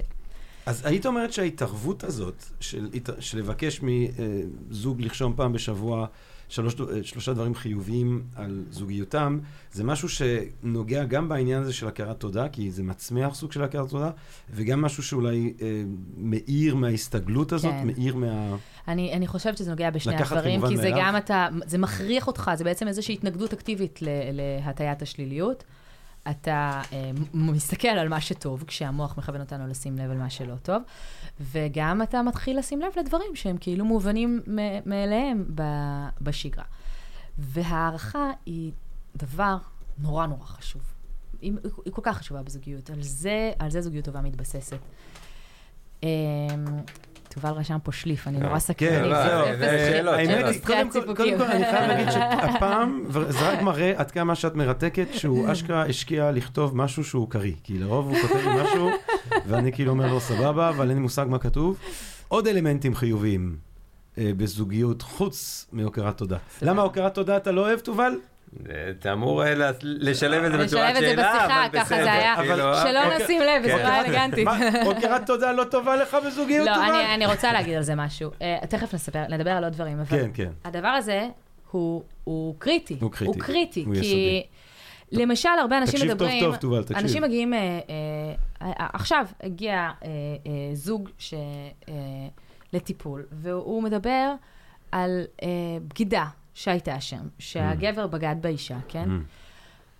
ואז מתחילים... היא לא הכירה תודה על זה. היא לא הכירה את זה, תודה, אחוז. לא, ואז מתחילים להיכנס לעומק של העניינים. ואז הוא אומר, שום דבר שעשיתי לא היה מספיק טוב בשבילה. שום דבר שעשיתי, לא. כל הזמן היא אמרה לי כמה אני בעל גרוע, ובן זוג גרוע, וכמה כן. אני אבא לא מוצלח, וכמה, וכמה אני גרוע וגרוע וגרוע, וכבר לא יכולתי יותר. ואז בעצם הייתי חייב... אז בקטנה ש- כאילו מאשים אותה בזה שהוא בגד. אז, אז, אז יש שם, יש שם. יש שם מור, מורכבות מאוד גדולה, וברור שהוא צריך לקחת אחריות והאשמה היא אצלו, אבל, אבל כן אני רוצה כן. שנקשיב למ- למילים, והוא מביע כאן איזושהי מצוקה. בסופו של דבר הבחירה, מה, איך להתמודד למול המצוקה הזאת, היא בחירה נכון. נכון. איומה, כן? כן. אבל, אבל בוא נשים רגע את הבחירה ואת מה שהוא עשה, אלא, ו, ונוריד אה, את, ה, את הדבר הזה, נסתכל פשוט על המילים שהוא נכון. אומר. הוא אומר, הייתה לי מצוקה מאוד גדולה, ותחשב על הדבר הזה, וזה מה שקורה בעצם להרבה מאוד זוגות. יש שם איזושהי הידרדרות הדרגתית ביחסים, עד שכל אחד רואה רק את, את החסרונות של האחר, ואז בעצם אתה מגיע הביתה לתוך מקום שבו רק מקטינים אותך ומשפילים אותך, וכל הזמן מעבירים עליך ביקורת, ושמים זרקור על כמה גרוע אתה. וזה מוציא את כל, ה... את כל המיץ ממערכת זה היחסים. מוציא את המיץ כן? מהחיים, אני מהחיים, כן, מהחיים. כן, אבל כן. זה, זה מצב שלצערי, הוא נפוץ אצל הרבה מאוד זוגות, נכון, וזה הערכה. זה, זה במיוחד זה הערכה. היהודים, הייתי אומר. לא יודע למה, אני לא יש לי תחושה כזאת. אני לא יודעת. מעניין. אז, אז א', מעולה. זאת אומרת, אנחנו יכולים מהמחקר הזה לבוא. ולומר כאן לקהל הקדוש, כל מי שמאזין לנו עכשיו, אנחנו יכולים להגיד מבחינה אמפירית מדעית, תרשמו פעם בשבוע שלושה דברים שטוב לכם ביחד. תעשו את ההתערבות הזאת, סטטיסטית אתם מגבירים את הסיכויים שהחבילה אה, תסחוד. לגמרי, נכון. יפה מאוד, וואו, ממש אה, עצה כאן. כאילו, פרקטית. אמ, כן, אולי- אולי. תובל ואני גם צריכים לרשום. אני- אה. עשיתי את זה פעם. לא, אה, על הזוגיות שלנו. אה, הזוגיות שלנו, כן. על החברות, שלכם. על החברות שלנו, אז זה תובל. כן, אתה לא מעריך אותי מספיק. האמת היא, הוא הרבה יותר תוקף אותי. על פרקים רעים, כשיש? פרקים- שאני מתחיל להשתגע נכון, כאן, וואו, אני. נכנס, כן. הרבה יותר מאשר. להגיד לי, כן. יואו, היה פרק טוב. נכון, נכון. זה, זה טבע האדם, אבל אני אגיד לך גם עוד משהו. זה טבע האדם, זה אבל האדם, זה. טבע האדם, אבל, שמעת? אבל, צריך אה, להתגבר על אה, הטבע אה, האדם. תובל, אה, מוטב אה, האדם אה, מן הבהמה, כן? אנחנו, נכון. אתה אה, יכול להתגבר על זה. לגבי תובל לא אנחנו לא לא. סגורים. אבל אני כן אה, אה, רוצה לומר שגם אם הוא היה אומר לך, אגב, Mm. בדיוק את אותה- אה, כמות מילים על הפרקים הטובים ועל הפרקים הרעים, עדיין אתה, בתחושה הסובייקטיבית שלך, נכון. כנראה שהיית הולך יותר עם לגמרי, הביקורת תחושה השלילית. זה לא תחושה לא סובייקטיבית של ג'רמי. אתה רוצה לספור מילים? אתה רוצה לספור מילים? אבל גם אם כן, אנחנו מכירים את זה שאפילו כשאומרים ביקורת, נותנים אה, תשע אה, נקודות לשיפור, ו- לשימור, סליחה, ו- ו- ונקודה אחת לשיפור, איתה אנחנו הולכים הביתה. בקהל, כל מי שעומד מול קהל. אגב, במחקרים מראים שהרבה יותר קל לזהות בקהל של אה, אנשים מחייכים פנים זועפות, מאשר בקהל של אנשים זועפים פנים מחיכות. זאת אומרת, קח 100 אנשים בקהל, כולם מחייכים, ואדם אחד לא מרוצה, המרצה יזהה אותו הרבה יותר מהר, מאשר במצב שבו כולם, אה, 99 אנשים אה, לא מרוצים ואחד מרוצה, ויבקשו ממנו לזהות את האדם המרוצה. אנחנו רואים הרבה יותר את האנשים כן, שלא רוצים. ג'רמי. האמת, אני חייב להגיד כן. שאני פעם, אני זוכר שנתתי הרצאה, הייתי נותן הרצאה לאורחים אה, מסין, הרבה וזה, ולרוב זה היה מעולה, אבל יום אחד אני חושב שזה היה לילה, והם רק נחתו, והם דחפו אותי איכשהו זה, וכולם, ואני יושב מול 20 איש, והם, כולם אבל, כולם, אה, היו על האייפון. כולם. זאת אומרת, לא היה, אני באיזשהו שלב אני מדבר, על המסורת היהודית אוי, והתלמוד זה וזה. איזו ואני- חוויה קשה. ואני מדבר, זה היה באנגלית, ואני רואה ואני עומד מול 20 אולי הם אנשים. היו על גוגל translate. כל אחד מהם, לא היה אחד שהוא לא על האייפון, חוץ מה... היה שם המרצה אחריי, האיש שבא לדבר איתם על אמ, משהו, על משפט ישראלי. הוא הקשיב, והוא את זה התעניין, הוא ממש אה, ש- תלמוד וזה, ש- משנה הוא שאל, אבל... אה, אה, אז, רק שנייה, אז באמת, אם נחזור, לעניין הזוגי, נחזור לעניין הזוגי, ונחשוב על באמת עוד, עוד, יאללה, תובל רצה, עוד אלמנטים הוא רצה. חוץ מ... אה, אז הבנו את העניין הזה של הכרת תודה, שההתערבות הזאת בעצם מגבירה את הכרת התודה, שההתערבות הזאת מאירה אותנו מלקח דברים מובנים מאליהם, לזכור אולי את הראשוניות הזאת של ההתלהבות מהבן או בת זוג. איזה עוד סוג של דברים כדאי לנו לחשוב עליהם? אוקיי, יש אה, באמת אה, לא מעט דברים אה, בנושא הזה, כמו באמת, כמו שהזכרתי כבר קודם, החשיבות של הפרגון, של התגובה לחדשות טובות. זה גם למשל, יש על, על יציקת משמעות לתוך הזוגיות. את המשמעות שדיברנו עליה קודם, כמה שהיא חשובה בחיים, היא גם חשובה מאוד בתוך הזוגיות. לג'ון גוטמן, שהוא חוקר אה, אהבה, הוא נקרא חוקר אהבה, אה, יש לו ספר נורא יפה, שנקרא שבעת העקרונות לנישואים מאושרים. אגב, בפתיח של הספר הזה, שם הוא גם כותב, וזה גם אה, נורא, נורא יפה לקרוא, זה גם הסוויץ' המחשבתי הזה. אה, אני כל החיים חקרתי איך אה, לנבא גירושים, וחשבתי שברגע שהבנתי איך מנבאים גירושים, הבנתי גם איך להציל את הנישואים. ואז הבנתי שזה זה לא עובד ככה, שזה שאני יודע מה מנבא גירושים, זה לא אומר שאני יודע איך להציל את הנישואים, או איך לעשות את הנישואים למאושרים וטובים. ואז הוא הוציא את הספר הזה של שבעת העקרונות לנישואים מאושרים, שהוא כל כולו שואל את השאלה, איך אנחנו יכולים להפוך או, את הזוגיות לטובה אני יותר? רושם. רושם, פתחת את יאללה, זה. שבע. אז אחד, דווקא הסעיף מספר, אה, הסעיף הסעיף השביעי לדעתי זה משמעות, שאנחנו צריכים אה, ליצוק אה, משמעות לתוך הזוגיות שלנו. מעבר לזה? שאנחנו הולכים ביחד בעולם, בזמן מרחב, מחזיקים יד אל מול הנצח, זה לא מספיק לאן? משמעות? זה לא- לאן הולכים? לאן הולכים? לאן אתה הולך? למוות, נכון. בסוף, בינינו. אוקיי, זה כן, זה, זה, זה לשבת מול פילוסוף. אה, זה- לאן הולכים? לעתיד, ל- ל- לעתיד של מה עשרה קורה אנשים. בעתיד? מה... מטרה, אז מה-. מה מייצר למשל משמעות? אה, תרבות משותפת, טקסים, אה. בתוך ה... להפוך, כאילו ממש, אה, כן, כן. ל- ל- לתת תרבות בתוך העולם הזה. אה, אה, שפה משותפת, בדיחות משותפות, כן. וגם כמובן הקמת משפחה וילדים. כל זה, זה, אז כן, מן הסתם ילדים, משפחה זה משמעות. זה משמעות, הרבה נכון. משמעות. אז זה, זה למשל. אה, ויש עוד הרבה דברים, אבל ג'רמי, אתה יודע מה? או, תובל, אתה תרשה לי. אה, אנחנו נדבר... מה זה, בא לי לדבר על התקשרות? אה, לא, ברור שנדבר על זה. אבל מה, כמה זמן? אנחנו כל אה, הלילה? כל הלילה? אל התקשרות, תדאגי, א', אני התקשרות. יודע- שמחוץ לפודקאסט מחכה לך המשמעות שלך. יש- לא עולם, אתה אומר, בחוץ. אבל, אבל, אבל אני, תני לנו עוד קצת מהשבע, אני כתבתי פה, את, אנחנו לא, אסור לנו לפספס את העניין שלנו. אה, עוד. קצת מהשבע, יאללה. תובל חייב, הוא לא יסלח לי, הוא לא. יסלח לי. אני קראתי את הספר של גוטמן, אה, לא. באמת? הוא כן, קורא, אתה יודע, לא לא רק שהוא מקשיב, אני לא מכיר הרבה אנשים שהקשיבו יותר- ליותר הרצאות מתובל, כאילו, בעולם. אני חושב שאתה אחד מהשיאני העולם בלהאזין להרצאות, אתה גם הולך וקורא אחר כך ספרים. כן. לאדם רשע הוא מאוד אה, מתורבת. בשביל זה אני מקבל. רעיונות לרשע. איפשהו, זה- זה אתה האכזבה של הנאורות, חשבו שעם חינוך יצאו אנשים טובים, והוא אחד מהאנשים הכי מחונכים שיש, והוא עדיין הוא דמות הרשע של. הפודקאסט של Think and Make Different. אה, אז רק שנייה, אז מתוך שבע העקרונות האלה, נספר תני לנו- לך עוד קצת. יאללה, עוד איזה אחד או שתיים. משמעות, אה, בטח אחד מהם זה הכרת תודה, אבל לתובל כבר נמאס לשמוע על הכרת תודה. לא אספר לו על זה יותר, זהו, זה נגמר. זהו, נגמר, אין יותר הכרת תודה. הכרת תודה, משמעות. אה, לא, אמ, דווקא זה לא אחד מה, אבל אה, אני חושבת שזה נכנס שם בכל מיני סעיפים. לא, זה- נכנס שם בסעיפים. יש על... אמ, שפרו את מפת האהבה שלכם, ככה גוטמן קורא שפרו לזה. את מפת האהבה. כן, אני אוהבת את הכותרות שהוא עושה, זה נורא? אמריקאי. כן. אה, אבל... אה, אבל... אה, love map. map, כן, Love map. כן, זה... love map. It's love map, love map. אז זהו, כן, הוא משתמש... מה זה מפת. אהבה? ואיפה שלי? איפה שלך? מי גנב? אז, אה, למשטרה. המונחים... הם- הם, 911, אה, someone stole my love map. אה, אז רק שם, מה זה מפת אני האהבה? אסביר. אז מה שהוא אומר שם אה, בשפה היומיומית ופחות ככה אה, מתוחכמת, אה, היכרות אחד עם השני, פשוט היכרות אחד אה. עם השני. מה שהוא אומר שם, וזה גם נורא נכון, זה שאנחנו אה, בתחילת הקשר, בתחילת מערכת היחסים, באופן טבעי כל הזמן מתעניינים אחד בשני, וכל הזמן אה, שואלים, וכל הזמן בקשר ובאינטראקציה, והרי בתחילת מערכת היחסים, וכשאנחנו מאוהבים, זה כמו סם ממש, אנחנו מכורים לאדם ש- ש- שאיתנו, אנחנו כל הזמן רוצים קשר איתו, ולכן כן. גם כל הזמן מתעניינים. יש גם איזושהי סקרנות מאוד גדולה, כי יש פה אדם חדש, ואני נורא רוצה ללמוד עליו. אה, אבל אז נכנסים לאיזושהי שגרה, וככל שהשגרה הזו... מפסיקים להעמיק את הידע. מפסיקים להעמיק את הידע, בדיוק. זאת ה... ה- Mm. שכל הזמן מפת האהבה זה פשוט ידע אחד על השני.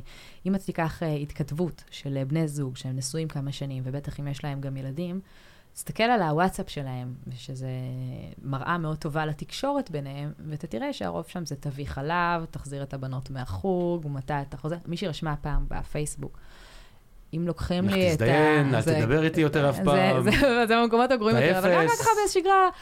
מישהי מספיק איתך. רשמה, אה, אם, אם לוקחים לי את המשפטים, איפה אתה, מתי אתה חוזר, אין לי יותר מה לדבר עם בעלי, כן? וזה, וזה עצוב, אבל זה מתאר כן. הרבה, הרבה מהזוגיות, הרבה מה, מהמערכות יחסים. ברגע ש... בעיקר ברגע שנולדים ילדים והופכים מזוג לשלושה, שיש על זה גם הרבה פסיכולוגיה והרבה מה לומר, אבל אה, משהו קורה שם והופכים מאוהבים למנהלי עסק משותף. כן. והתקשורת מדברים נורא. משתנה, כן. אה, ושוכחים פשוט לשאול עליך. מה איתך? מה שלומך? איך אתה מרגיש? איך עובר עליך, עליך היום? איך... אה, מה- ו- ו- ומעבר ליום-יום, מה החלומות שלך לעתיד? מה השאיפות שלך? כן. וגם באמת מה... כאילו להמשיך, אתה יודע, מה בדיוק קרה לך בקיץ של אה, כיתה ב'? זה נכון. אז כאילו, אה, להמשיך ההווה, העבר. והעתיד, כן.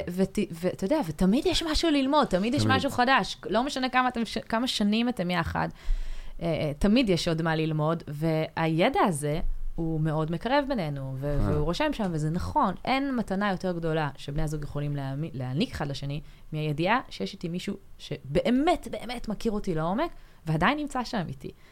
וגם אה, אינטימיות, וואי, זה אינטימיות... מרגש. מרגש. אני קורא משהו מוזר, תובל. אני מתרגש. שכנע. יש לי הרי ארבע רגשות, ולרוב הם לא מופעלים, אבל משהו, פתאום צץ. אבל אינטימיות, כן, ג'רמי זה כן. מלטינית, אתה מכיר את ה- המימה, מאיפה הגיעה המילה? תני לנו את האפיסטמולוגיה. אני, אני לא... אינ- אטימולוגיה. אינטרנל, אינומוס, אני חושבת, משהו כן. כזה, זה הכי עמוק, זה הפירוש אה. הכי עמוק. מה אינטימיות אומרת? שמישהו שמכיר אותי בצורה הכי עמוקה שיש, זו, זו אינטימיות. שם אני מרגישה אינטימיות, שמישהו מכיר אותי ממש ממש לעומק. מעניין. ו, ו, וזה באמת גם אה, מוכח בכל מיני מחקרים. אחד המחקרים המפורסמים בנושא הזה, זה מחקר שנעשה דווקא לא אצל בני זוג, אצל האנשים, אצל אנשים זרים. נעשה באוניברסיטת אה, ניו יורק, השם, אה, חוקר בשם אה, אהרון, אה, ארתור אורן, אהרון, ככה קוראים לו, והוא לקח אנשים זרים, הכניס אותם לחדר, וביקש מהם לשבת ולענות על 36 שאלות בדרגת קושי עולה, שככל שרמת הקושי עולה, אז הן הופכות להיות יותר ויותר אינטימיות. ואז בסוף השאלות ביקש מהם להביט אחד לשני בעיניים במשך ארבע דקות, ואז שאל אותם עד כמה הם מרגישים קרובים לאדם שמולם.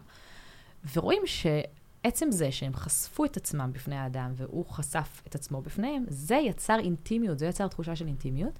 אחרי חצי שנה זוג אחד התחתן. אה, הזמין וואו. את כל המעבדה. אחרי אה, עוד כמה שנים, אה, איזושהי עיתונאית, אה, מנדי לן קרטר, אני חושבת שקוראים לה, היא נתקלה בזה, החליטה לנסות ליישם את זה עם איזשהו קולגה שלה, גם הם התאהבו והם ביחד, ויש לה אבל יש גם את הקטע TED של נהדרת, המפת. אה, המפת בסוף הוא מאוד משמעותי, אה, להסתכל אחד אה, בעיניים. להסתכל אחד בשני, ב- לשני בעיניים, נכון, אבל ההיכרות הזו, זה גם חלק בעצם מלראות אותך. זה חלק מלראות אותך, להתבונן בך. אמ, אז אה, זה מחקר שהוא נורא יפה, ומראים אותו בכל מיני מקומות.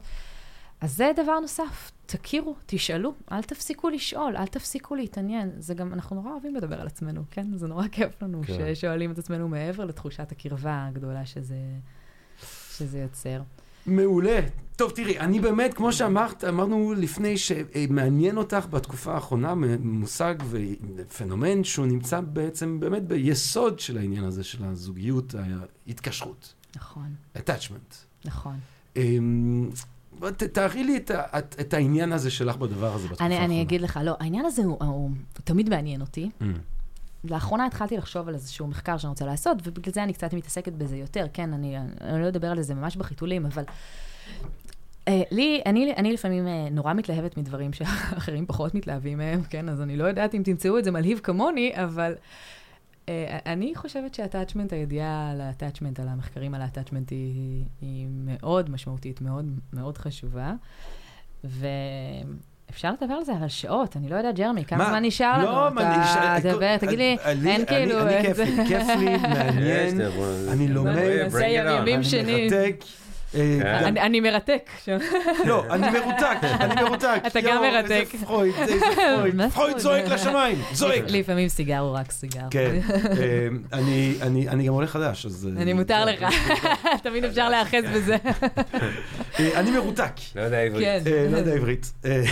לא, אני חושבת גם היום, ספציפית, עלתה סדרה חדשה נורא מעניינת, טיפול זוגי בערוץ 11, אה. כן?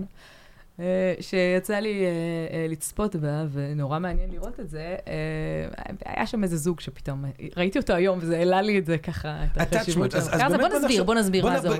ב- קודם כל working definition. זאת אומרת.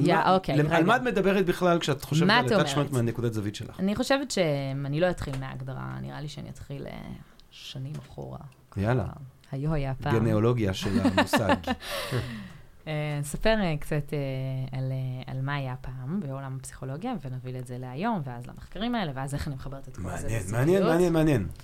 עכשיו, אני אוכלת לכם את הראש, תורידו בעריכה אחר כך כשאתם צריכים... שום לצאת. דבר, אבל זה זהב, רגע, זה מדהים. מעיין, אוקיי. הכרת תודה לזה שאת חולקת איתנו את החוכמה אספר הזאת. לכם. אני באמת, אני, אני- באמת חושבת שזה דבר שיש בו הקלה מאוד גדולה, להכיר את סגנון ההתקשרות שלך, ואני אספר על זה. אז, אז אני אלך אחורה בזמן. אה, לשנים אה, אחורה, לפני מלחמת העולם השנייה גם, היא הייתה איזושהי נקודת ציון בפסיכולוגיה, כי היא אפשרה לעשות הרבה מאוד מחקרים שאי אפשר היה לעשות קודם. אה, אז בשנים שלפני מלחמת העולם השנייה, חשבו שהייתה הייתה שאלה למה תינוק, רואים שתינוק נולד והוא נקשר לדמות המטפלת, לרוב בעיקר אז, זאת הייתה האימא. ועלתה השאלה, למה? למה הוא נקשר לאימא? והסיבה שחשבו, והיא הייתה הסיבה הנפוצה, זה שהיא מספקת את הצרכים שלו. כן. כן, גם, גם פרויד לצורך העניין, דיבק העונג. על, על, נכון, עקרון העונג, על סיפוק צרכים, כן, כן. הדחפים. אה, גם, אה, גם הביהביוריסטים דיברו, אתה מקבל כאילו איזשהו חיזוק, אתה, אתה רעב, אתה מקבל את האוכל, זה הדבר שמניע אותך אה, לזה. וזה נורא מעניין, למשל אנשים, ילדים שהיו אז בטיפול בבתי חולים, אז אה, הם היו מפרידים אותם אה, לחלוטין מההורים שלהם, גם לא היה אנטיביוטיקה, אז זה היה כנראה דבר נכון מבחינה רפואית, אבל גם לא חשבו שיש לזה איזושהי השלכה. זאת אומרת, מישהו ייתן להם לאכול, מישהו, לא הבינו את החשיבות של, של הרגשית שיש להורים, שהיום זה, זה ברור מאליו לכולנו.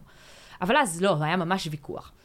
ואז, במלחמת העולם השנייה, אה, נותרו בעקבות המלחמה הרבה מאוד יתומים. והיתומים האלה חיו אחרי המלחמה בבתי יתומים, Hmm. ומה שראו זה שיש הרבה מאוד לקויות התפתחותיות אצל, אצל היתומים, גם הרבה מאוד אה, אה, נפטרים בגילאים מוקדמים, וגם אלה שמתפתחים, הרבה מהם מתפתחים לא כמו שצריך, השכיחות של הלקויות אצלם הייתה הרבה יותר גבוהה מהשכיחות שמת, ש, של האוכלוסייה. אה, והתחילו לבדוק למה, מה קורה שם. ובאו כל מיני אנשים לבחון את בתי היתומים, וראו שהכל בסדר, זאת אומרת, מספקים להם את האוכל ואת ההיגיינה, שומרים על היגיינה, ויש להם אה, שמיכה, ויש להם על פניו את כל הצ... מילוי כל הצרכים הפיזיולוגיים כן. שהם אבל צריכים. אין, מה, אבל אין מגע של קרבה ומגע אבל אוהב? מה, מה, מה חסר שם? כן. ומה שהבינו אבל זה נראה, שחסר זה שם... נראה ברור שזה, שזה, שזה מה שיהיה זה חסר. נראה לך ברור היום. אה. אבל אם אנחנו לוקחים את זה מה, אז זה לא 80 היה שנה אחורה? זה מאוד, מאוד לא היה ברור לאנשים. יותר מזה, אתה יודע, הביהביוריסטים הקיצוניים, יש ספר שפרסם, אה, נדמה לי ג'ון ווסטון, שהוא אחד הביהביוריסטים הגדולים, אני חושבת שזה ספר שלו, אה, והוא רושם שם, אל תחבקו את הילד, אל תנשקו את הילד, זה פינוק, אתם תעשו את הילד מפונק, הוא לא צריך להתרגל לכל הדברים האלה. לא הייתה שום הבנה של כמה הקשר הרגשי הוא חשוב להתפתחות של האדם. אה, ובעצם הבינו שהדבר היחידי שאין בבתי היתומים האלה זה דמות קבועה שמטפלת בילד, כי התחלופה של אנשי הצוות הייתה גבוהה, ולא היה מישהו שהילד יכול להיקשר אליה. ואז התחילו כל מיני ניסויים, למשל לקחו אה, בנות מבוגרות יותר שחיות בבתי היתומים והצמידו להן תינוקות לכל אחת מהן, כמו איזה חונך כזה, וראו שזה שיפר את המצב, וזה עבד. ואז התחילה איזושהי הבנה שילד צריך דמות קבועה להיקשר אליה, ושיש פה חשיבות של קשר רגשי. ואז הגיע אחר כך גם מחקר מאוד מאוד מפורסם, כל מי שלמד פסיכולוגיה מכיר, של הרלו עם, ה... עם קופים.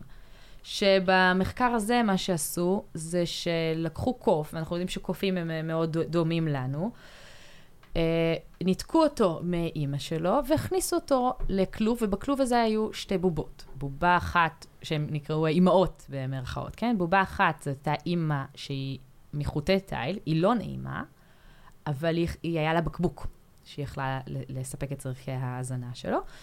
והבובה השנייה, לא היה לה אוכל, אבל היא הייתה מאוד נעימה למגע, ואפשרה חום ורקות. Mm. ואז בדקו למי מהם הוא מתחבר יותר. Mm. ובדקו את זה בשתי דרכים, גם על מי הוא נמצא יותר. עכשיו, הוא נמצא יותר על האימא הנעימה, אבל זה לא אומר שהוא קשור אליה יותר, פשוט יותר נעים, אז אנחנו רוצים להיות אליה. אבל אז בדקו עוד משהו. מה קורה כשמפחידים אותו? הרי כשמפחידים ילד, ילד שמשחק עכשיו בחוץ, בגן שעשועים, ופתאום קורה משהו מפחיד, מה הוא עושה? הוא רץ לאימא, נכון? וככה אנחנו יודעים, מכל האנשים בגן, או שקיבל מכה, הוא רוצה את אימא. זה, הוא, הוא לא רוצה, הוא יכול לקחת עכשיו במבה מכל האימהות בגן, אבל כשהוא מקבל את המכה, או שהוא נורא מפחד, הוא רוצה רק את האימא שלו. אז זה מה שעשו גם עם הקוף. הפחידו את הקוף, ורואים למי הוא רץ, ורואים שהוא נקשר לאימא הרכה. ואז אמרו, רגע, זה שובר את כל מה שחשבנו, אנחנו חושבים שהם נקשרים כי נותנים מזון, אבל הנה, היא לא, היא לא נותנת לו מזון, ולמרות זאת הוא נקשר אליה, אז כנראה שהחשיבות של המזון היא לא כזאת משמעותית. ומכאן התחיל ככה, התחילה איזושהי הבנה בסיסית. זה עצוב כל הסיפור הזה, כי יש את ההנחה שהקוף מתייחס לבובות כאל ישויות uh, חיות. נכון. מניח שהקופיף האומלל הזה אולי לא זכה. לפגוש אף uh, קוף אחר. אף קוף אחר, נכון, כן. כן, לא, זה מחקר נורא עצוב, יש סרטונים כן. של זה באינטרנט, ביוטיוב, מי שרוצה לראות, ווא, שרואים כן. את הסרטון המקורי, זה קורע לב, הוא קופיף קטן, והוא כל כך חמוד. ו- ומפחידים אותו עם מכונה שהיא מאוד מפחידה, ואז רואים אותו צורח כמו תינוק, ו- ורץ לא- לאימא, לבובה, כן, של כן. הזה. זה מאוד מאוד עצוב, אבל הניסוי הזה הוא, הוא, הוא, הוא היה מהפכני. כן. כי הוא, היה איזושהי תשובה mm. לפסיכולוגים שאומרים, זה רק, אנחנו נקשרים רק למי שמאכיל אותם, ובאו ואמרו, זה לא נכון, אנחנו נקשרים למישהו שגם מספק לנו איזושהי תחושה של רכות, של חום, של הגנה, משהו שהוא יותר רגשי. ומכאן התחילה מהפכה, וזה ממש מהפכה. היום אתה אומר, זה ברור, זה לא ברור. זה hmm. לא היה אז דבר ברור. Uh, ואז הגיע בולבי, בולבי הושפע ממחקרים נוספים uh, שנעשו גם uh, בבעלי חיים, כל מיני דברים שראו אצל אווזים וכאלה, זה גם מעניין, קשור לניל סולגרסון, אתה זוכר אותו? ניל סולגרסון ואווזי עבר. הוא גדל בבלגיה, הוא לא יודע מה זה. אבל זה היה שם, מה, זה לדעתי בלגי. כן, זה היה. או שוודי או בלגי, אני חושבת. זה לא דני? דני, זה סקנדינבי. דני, אני, כן, כן, כל הסקנדינביות האלה. זה מהאזור. אותו דבר. כן, זה משהו משם. לא חשוב. בקיצור, בולבי, החליט לבחון את התחום הזה של הקשר בין תינוק לאימא, ובולבי באמת מצא כמה דברים. הדבר הראשון שהוא מצא זה שכל ילד, לא משנה, גם אם הילד הזה אה, לקוי אה, ויש לו איזושהי בעיה התפתחותית, אה, כל ילד נקשר לאימא, לדמות המטפלת, אני אומרת, אבל אני אקרא אימא שם גנרי לדמות מטפלת. אם האבא טיפל בו, אז הוא יקשר לאבא, אבל אז היה באמת בעיקר אימהות. כל ילד נקשר למישהי, וזה צורך בסיסי שלנו כבני אדם, אנחנו נולדים לתוך קשר, אנחנו נולדים לתוך מערכת יחסים. עכשיו, זה מישהי? זאת אומרת... בולבי מה... זה איש. לא, לא, מה, זה, זה כן, לא, לא, כן. אבל אה, אני אומר, מישהי ביחיד, הדמות שאני נקשרת... אתה יכול גם להיקשר לכמה אומרת, אנשים. אם אני פרינס צ'ארלס, ואליזבת המלכת מולידה אותי, והיא לא, לא מבלה איתי תכלס הרבה, יש, יש את הנני. אז אתה תקשר לנני בעיקר, ולאימא, ויכול להיות גם היקשרויות שונות אליהם, כן. אז כל עוד יש דמות קבועה ש, שנמצאת איתך ומטפלת, או, או חלק מהחיים שלך, אתה תתקשר אליה, אלה נקשר גם לאימא וגם לאבא. הסגנון של ההתקשרות, שתכף נגיע לזה, יכול להיות אחר. אבל, אבל למעשה היה פה משהו שהוא חדש לחלוטין לעולם הפסיכולוגיה, ההבנה שאנחנו נולדים לתוך קשר, והקשר הרגשי הוא חשוב להתפתחות של הילד לא פחות מסיפוק הצרכים הפיזיים שלו. בלי קשר רגשי, הילד לא מתפתח כמו שצריך. יש פה הייצור האנושי הנובל. הוא לא עובד, נכון, הוא ממש לא, זה לא עובד, כן, הפרויקט כן. הזה, זה כן. לא עובד כמו שצריך, נענו לי כל המילים, כבר מאוחר. אה, עכשיו, מה שעוד מצא בולבי, זה שאולי כל ילד נקשר לדמות, אבל מה ששונה בינינו, זה האופן שבו אנחנו נקשרים. ותלמידה של בולבי בשם מרי אנסוורט עשתה מחקר נורא מעניין. היא עקבה קודם כל אחרי אימהות והילדים שלהם במשך תקופת זמן מסוימת וראתה את האינטראקציות שלהם ביניהם, ואז הזמינה אימהות עם תינוקות בני שנה אה, לחדר במעבדה. מגיעה אימא עם תינוק, החדר נראה כמו איזשהו חדר משחקים, ויש סיטואציה, נקראת סיטואציית מצב הזר, ומה שקורה שם זה שהאימא והילד נכנסים לחדר, הזרה, אישה זרה, שהיא הנסיינית בעצם, מציגה להם את החדר, היא יוצאת מהחדר, ובאיזשהו שלב היא חוזרת חזרה לחדר, האימא יוצאת מהחדר, האימא חוזרת חזרה, הנסיינית עוזבת את החדר, יש שם כל מיני שלבים. מה בדקו? Mm. מה שבדקו זה שלושה דברים מרכזיים. הדבר הראשון שבדקו זה האם הילד מרגיש בנוח להתרחק מהאימא ולשחק במשחקים. Hmm. דבר שני שבדקו זה איך הילד מגיב כשהאימא עוזבת את החדר. Hmm. והדבר השלישי שבדקו, וזה הדבר הכי חשוב, איך הילד מגיב כשהאימא חוזרת אל החדר. וראו שאפשר לסווג את הקבוצות, את התגובות שלהם בגדול לשלוש קבוצות מרכזיות. ומה ראו שם? ראו קודם כל קבוצה שהיא הייתה רוב הילדים, בערך 60% מהילדים, שהתגובה שלהם הייתה כזו. קודם כל הם הרגישו בנוח לשחק בתוך החדר. כשהאימא עזבה הם בכו, וכשהאימא חזרה הם מיד נרגעו. היא הרימה אותם על הידיים, הם נרגעו מאוד מהר. את לזה הם קראו התקשרות בטוחה. ראו קבוצה אחרת של ילדים שהם פחדו ללכת לשחק, גם כשהם הלכו לשחק, כל רעש הכי קטן החזיר אותם לאימא. כשהאימא בח... יצאה מהחדר הם בכו, וכשאימא חזרה לחדר, הם עוד יותר בכו. עוד יותר בכו. עוד יותר, הם לא הצליחו להירגע. ורואים משהו, יש גם הרבה מאוד סרטונים של זה, ורואים איזושהי אמביוולנטיות כזאת. רואים את הילד מצד אחד רוצה אותה, ומצד שני מרביץ לה, וכועס עליה, ודוחף אותה. אוי ואבוי.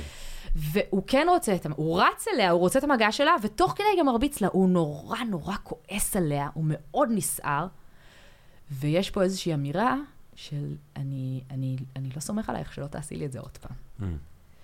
ורואים את הקבוצה השלישית. הכעס, הם קצת כעסנים, כאילו. הם, הם כועסים מאוד, אבל לא סתם. ותכף נדבר על איך זה קשור לטיפול שלהם, ואיך זה, כל זה קשור לזוגיות, כן? כן, כן.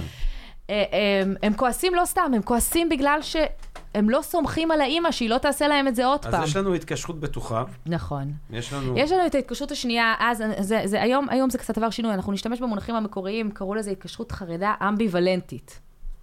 האמביוולנטיה באה לידי ביטוי בתגובה של הילד לאימא. אבל ההנחה היא שהכעס נובע מזה שתחושת ההתקשרות שלו היא פחות יציבה מהאלה מהקבוצה הראשונה? כן, לומר, הוא נקשה, זהו.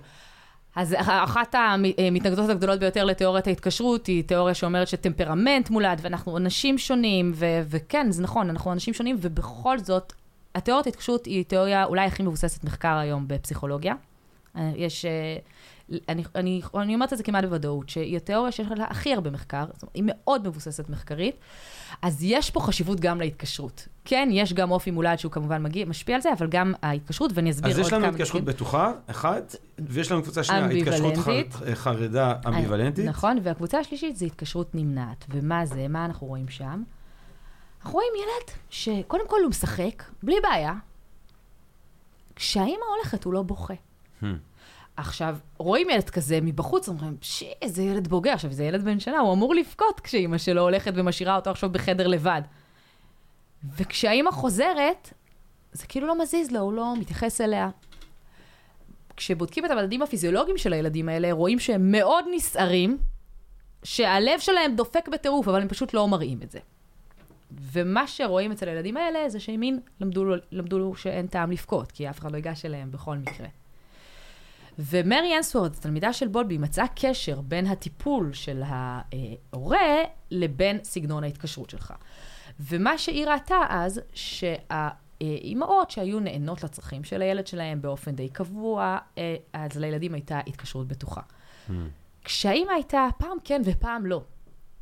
שלפעמים היא כן הייתה ניגשת אליו כשהוא בוכה, ולפעמים לא. כשהטיפול היה לא עקבי, אז ההתקשרות הייתה אמביוולנטית, וכשהייתה די הזנחה של הילד, או דחייה של הילד, כמו שקורה לפעמים באימהות אחרי לידה, אה, בדיכאון אחרי לידה, שהן ממש לא רוצות את הילד הזה, mm. אז מתפתחת התקשרות שהיא נמנעת. כן חשוב להגיד שסגנון ההתקשרות באמת לא קשור רק לטיפול ההורי, אנחנו יודעים היום גם לכל מיני דברים נוספים, כמו הטמפרמנט, אבל יש סגנונות התקשרות שונים. ולמה זה כל כך מעניין? מעניין, מעניין, מעניין. למה זה כל כך מעניין? כן, אני מניח שזה כי סגנון מתווה את ה... ההתקשרות שלך בדיוק. בגיל בדיוק, שנה בדיוק, נשאר יציב יחסית לאורך חיים, כן. ומתעורר גם במערכות יחסים שונות לאורך הדרך, אבל גם אחר כך בבגרות, כשאתה מגיע לזוגיות. Mm. ואיך זה נראה בבגרות, ומה זה בכלל אומר עליך, סגנון ההתקשרות שלך? כשיש לך התקשרות בטוחה, זה אומר שאתה בטוח בתוך קשר. אתה מרגיש בתוך קשר שאתה, א', ראוי לאהבה, ב', אתה סומך על הצד השני שהוא יהיה שם עבורך. אתה סומך עליו. וזו תחושה שהיא מתנה. להתהלך בעולם בידיעה שכשאני בתוך קשר, אני סומך על האדם שאיתי, ואני גם מרגיש שאני ראוי לקבל אהבה. אני אדם שראוי להיות איתו בתוך קשר, זו תחושה שהיא ממש מתנה. האנשים שיש להם התקשרות שהיא אמביוולנטית, הם אנשים שמה שהם למדו זה שאי אפשר לסמוך על האדם, אנחנו לא יודעים אם הוא יהיה שם או לא, והם עצמם מרגישים שהם לא שווים כנראה טיפול, כי אם לא באמת, אם לא, אם לא תמיד מטפלים בהם, אז כנראה הם לא ראויים, ואז יש לי תחושה כזאת תמיד, איזשהו פחד שיעזבו אותי.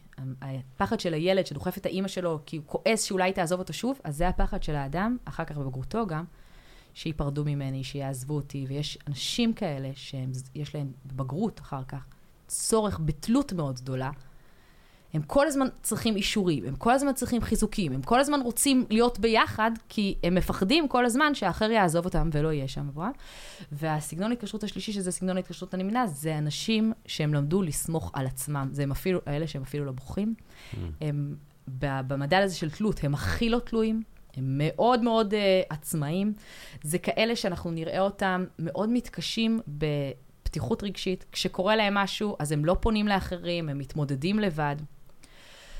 וסגנון ההתקשרות הזה בבגרות, אנחנו רואים אותו בתוך מערכות יחסים. אנחנו רואים, וכל אחד מאיתנו יכול לחשוב למה הוא משתייך. לחשוב, אתה, ג'רמי, אל תחשוף, כן, אבל האם נוח לך לבקש עזרה מאנשים? לא, אני ברור, כן, אני אני שואלת ברור פה לי. שאלות אני- כאילו, תראי, כן, פתוחות, אל ת- אל תענה, אבל... אני, לי, אני, אני ברור, אני אגיד לך מה, אני כאילו מסתכל על זה ואני מנסה לחשוב על עצמי, וזה מורכב כי אני, ב, אם הייתי חושב על עצמי בגיל אחד, בהבנתי את התפקוד אה, של דמות האם אצלנו במשפחה, הייתי חושב שאני אה, התקשרות אה, בטוחה, אמא שלי, ו, אבל אני במפורש התקשרות נמנעת אה, בזוגיות. אז זה, אולי- בגלל זה אני אומרת, זה אצלי לא קרה רק... איזה משהו דפוק בגלל זה אני אומרת, זה לא רק הטיפול של האימא, וכן כן, צריך זהו. לקחת את זה בחשבון, זה, זה לא רק הטיפול של האימא, אי אפשר לשים את כל האחריות, כן, זה, זה, לא לא, לא מטעם מושלם, כאילו. יש שם איזשהו קשר לטיפול, אבל יש גם עוד כל מיני דברים בדרך, וגם כאילו אני סגנון... הייתי, אני קיבלתי הרבה תשומת לב כתינוק, אני בטוח, ו... אבל אני עדיין מאוד um, התקשרות נמנעת. אז אפילו. בגלל זה אני חושבת שצריך לשים את, ה, את הטיפול בצד, אבל החוויה של התינוק, זאת החוויה של התינוק. כן. החוויה של התינוק בגיל שנה, זה שקשר, הרי, מה, מה קורה לנו בשנה הראשונה לחיים? זאת הפעם הראשונה שאנחנו נמצאים בתוך מערכת יחסים. זה המודל שלנו לאיך נראות מערכות יחסים ואיך אנחנו אמורים להרגיש בתוכם. האם מערכת כן. יחסים מקום בטוח או לא.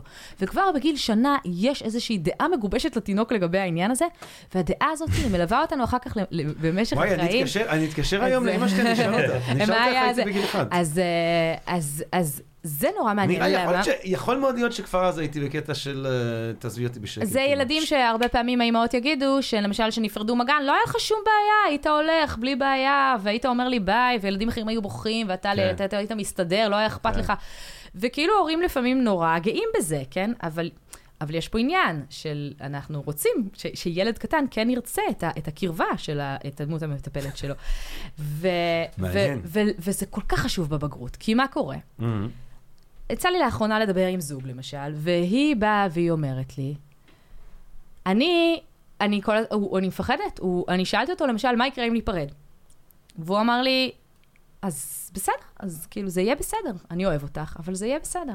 ואני, אני גמורה מזה, ייגמרו לי החיים, איך אני אמשיך הלאה? אני... אז עכשיו- הוא התקשרות נמנעת, והיא... והיא התקשרות, בא- אה, באמביוולנטית, אמביוולנטית. שזה התלות המאוד גדולה הזאת, נכון. והיא כל הזמן צריכה ממנו את החיזוקים, כי היא כל הזמן מפחדת שהוא יעזוב אותה. וזה גם בא לידי ביטוי, למשל, בקנאה. כן? ה- הטיפוסים שהם אה, חרדה אה, אמביוולנטית, הם לא מרגישים שהם ראויים לקשר, הם לא מרגישים ש... כאילו, כל הזמן הם מרגישים ש... שלא באמת מגיע להם שיאהבו אותם, ואם מישהו עכשיו אוהב אותם, אז מתישהו יתחרט בטח, ומתישהו יבין ש... ש... שהם לא ראויים לאהבה, ומתישהו ימצא משהו טוב יותר, ואז הם נורא קנאים, והם מאוד מאוד חוששים למקום שלהם, ובכל פעם שבן הזוג שלהם מדבר עם מישהו אחר, יוצא עם מישהו אחר, הם, הם בסטרס לא נורמלי. ולדעתי יש פה משהו מאוד מקל להבין, אוקיי, זה לא קשור בכלל לזוגיות לפעמים, כן? זה לא בן הזוג שלי שהוא לא בסדר, זה לי יש, זה לפעמים כן בן הזוג, כן, אני לא פותרת את כל צרות העולם, אבל, אבל כן יש פה הבנה, אני, אני יודעת שהסיבה שאני מרגישה ככה, זה משהו שטבוע בי כל כך חזק, שאני מרגישה לא ראויה לאהבה בתוך קשר, ושאני מרגישה שקשר הוא לא מקום בטוח. עכשיו, להיות בהתקש... בזוגיות עם אדם עם התקשרות בטוחה, או להיות אתה בעצמך באדם עם התקשרות בטוחה, זאת מתנה גדולה. אתה הולך בעולם בלי סרטים בראש, כן? אתה מרגיש בנוח לפנות לאנשים, לבקש עזרה, אתה מניח, מרגיש בנוח אה, לפנות לאנשים כשאתה, לחברים שאתה צריך משהו, לספר מה שעובר עליך. אתה לא קנאי, כי אתה, באופן יחסי, כן? כי אתה יודע שאתה אבל גם ההתקשרות. נמנעת, בטח הוא לא קנאי. כי פתאום את אומרת, "זה- לי אין בעיה לבקש אה, לחברים עזרה וזה. סתם, טוב, כן, אבל... נכנסנו פה לטיפול, כן. תובל, אולי זה- תגיד אתה איזה התקשרות אתה. לא, לא, אני נותן לכם, הת- איזה אה, התקשרות. אתה- אתה- האמת, אני חושב על כל שלושת ה... זה, אתה, אה, בטוחה, אמביוולנטית כן, לפעמים ונמנעת? ככה, לפעמים ככה, לפעמים ככה. יכול להיות דבר כזה? שבן אדם אז נע בין היום, ה... היום אנחנו קודם כל, היום מדברים באמת. על צירים, ולא על כן. איזושהי חלוקה אה, קט, קטגוריאלית. כן. אה, וכן, מערכות יחסים שונות גם גורמות לנו להרגיש אחרת, ונותנות לנו אה, ביטחון שונה, אולי אבל אולי יש לחשוב את זה משהו בצורה rigid זה קצת שתביא... דטרמיניסטי מדי, כאילו לא- מגיל לא- אחד אתה אותו דבר. אבל יש, זה- יש שם, יש שם משהו שהוא מגביל אותנו, אם אנחנו, אתה יודע, סתם אני נותנת דוגמה של עד כמה אני חרדה בתוך קשר מ-0 עד 100, אז ההתקשרות הראשונית כן תגביל לי איזשהו טווח. כלומר, אני יכולה נניח אה, להיות אה, מאוד רגועה, בין 0 ל-20 או בין 0 ל-30, כן? ואז המערכת יחסים הנוכחית או חוויות נוספות באוויר, במהלך חיים יקבע איפה אני אהיה בתוך זה.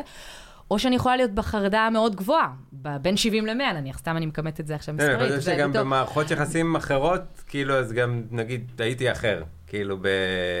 פעם פה בטוחה, פה נמנעת. יש שאלונים שאתה יכול אה, לענות, לענות עליהם ולראות מי אתה ומה אתה, יש משהו שהוא, שהוא טבוע בנו. יש משהו שהוא מאוד מאוד בסיסי. מה את הדבר, אומרת? הדבר המרכזי באמת זה לשאול את עצמך, כן? עכשיו עצוב לך, רע לך, כן? אתה מאלה שמסתגרים פנימה, או מאלה שמרימים אבל טלפון שאלה, לחבר? שאלה, ההתקשרות, אה, זאת אומרת, אה, נראה לי שיש הרבה אה, אופנים שבהם ההתקשרות אה, נמנעת, מה שתיארת, יהיה דומה להתקשרות בטוחה. זאת אומרת, שניהם אני מניח לא קנאים למשל, או קנאיות. אז דווקא... הוא כי הוא יש לו ביטחון, והשלישי כי- כי הוא...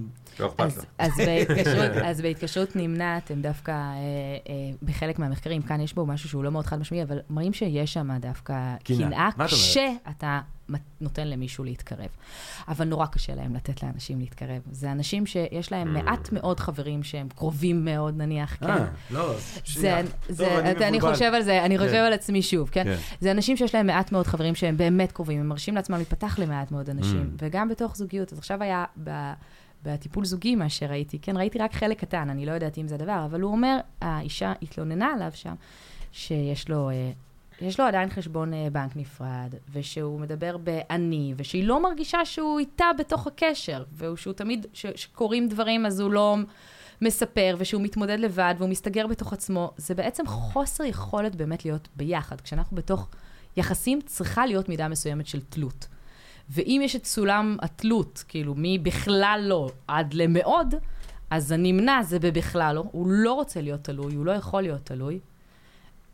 בטוח הוא באמצע, הוא יכול לאפשר לעצמו להיות תלוי בתוך קשר, וגם לשמור על הפרטיות שלו ועל החיים האישיים שלו, והאמביוולנטי הוא בתלות מוחלטת, אבל מעיין, האם את. דטרמיניסטית לגמרי? זאת אומרת, האם את חושבת שבאיזשהו מובן מה שקורה לך ודפוס ההתקשרות שאתה, ש, שמכוננת את הצד הזה בפעילות הקוגניטיבית שלך ובכלל הרגשית, האנושית שלך, אה, נשאר אותו דבר? זאת אומרת, מי שגודל בהתקשרות אה, אמביוולנטית, בהכרח בגיל 25 או בגיל 20, כשהוא מתחיל לצאת לעולם, אה, לזוגיות כזה, או למערכת זוגית יותר רצינית, הוא יהיה בתוך הדפוס הזה, או האם אפשר לעשות איזושהי עבודה שמעודדת אותך אנחנו- לעבור לדפוס של אנחנו התקשרות בטוחה? יכולים, בגלל זה היום גם מדברים על זה על צירים, וכמו שאמרתי קודם, יש תנועה, יש שינוי. למשל, כשאחד האפ- האפקטים הכי מרפאים זה להיות בזוגיות עם מישהו שהוא בטוח. אם ההתקשרות שלך היא לא בטוחה, אם היא נמנעת או אם היא אמביוולנטית, ואתה נכנס למערכת יחסים עם מישהו שהוא בטוח,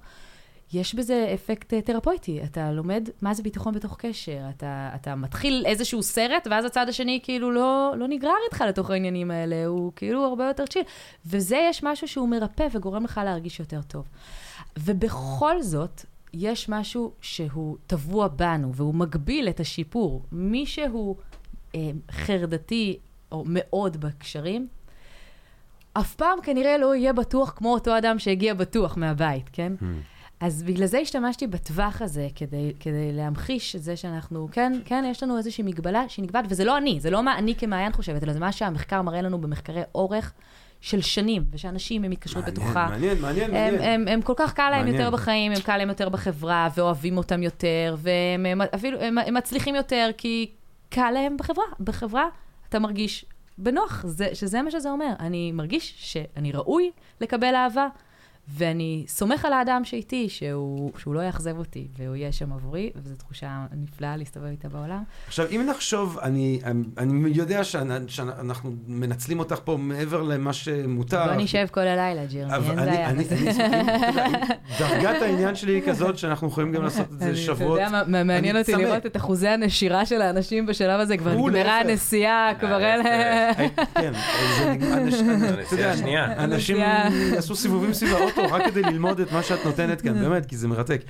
אה, אני רוצה לחבר אבל באמת את העניין הזה שלך, ואני מניח שפשוט שזה מה שיקרה, אה, בהינתן טיב המחקר וטיב כן. הכתיבה שלך, זה ששאלת ה-attachment, שאלת ההתקשרות, אה, שהיא לא בהכרח משהו שצריך לחשוב עליו דרך נקודת מבט של הפסיכולוגיה החיובית, מה קורה כשאנחנו באמת חושבים על החיבור, על נקודת החיבור בין מה שהתחלתי איתו היום, את הפסיכולוגיה החיובית, לבין העניין הזה שלך בהתקשרות, תורות התקשרות, בולבי והתלמידה שלו וכולי וכולי וכולי.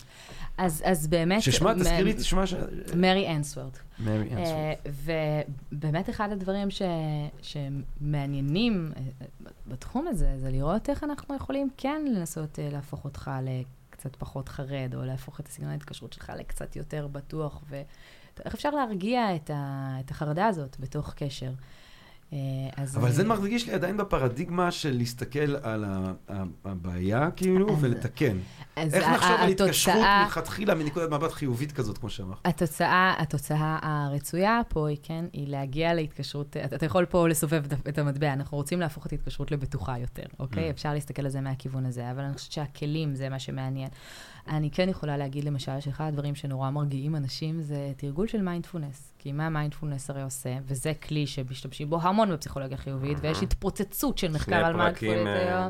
ב-Think and Drink. אה, יש לנו, כן, ובטח כן. עשיתם על זה, ומדברים על זה, וזה חזק היום בארגונים ובכל מקום. אפילו תובל ארגן אה, ישיבות מיינדפולנס, אצלו. ישיבות. אה. עכשיו, מה עושה ה mindfulness? mindfulness הוא לומד, מלמד אותנו אה, אה, לנקות את הראש, Mm. להרגיע את המחשבות שרצות לנו, וגם להתייחס אליהן בערבון מוגבל. עכשיו, אדם שסגנון ההתקשרות שלו הוא חרד, אני לוקחת את החרד האמביוולנטי לדוגמה, כן? אז עכשיו תחשוב על סיטואציה שבה בן הזוג יוצא, או בת הזוג יוצאת מהבית, והם מתחילים בלחץ. אולי הוא יפגוש מישהו אחר, אולי הוא יעזוב אותי, אולי הוא יבין שאני לא כזה טוב כמו שזה, והראש מתחיל לעבוד. ואז בטכניקה של מיינדפלס, מה אתה מלמד את הבן אדם? לא להקשיב לכל המחשבות האלה, Hmm. וקצת להירגע.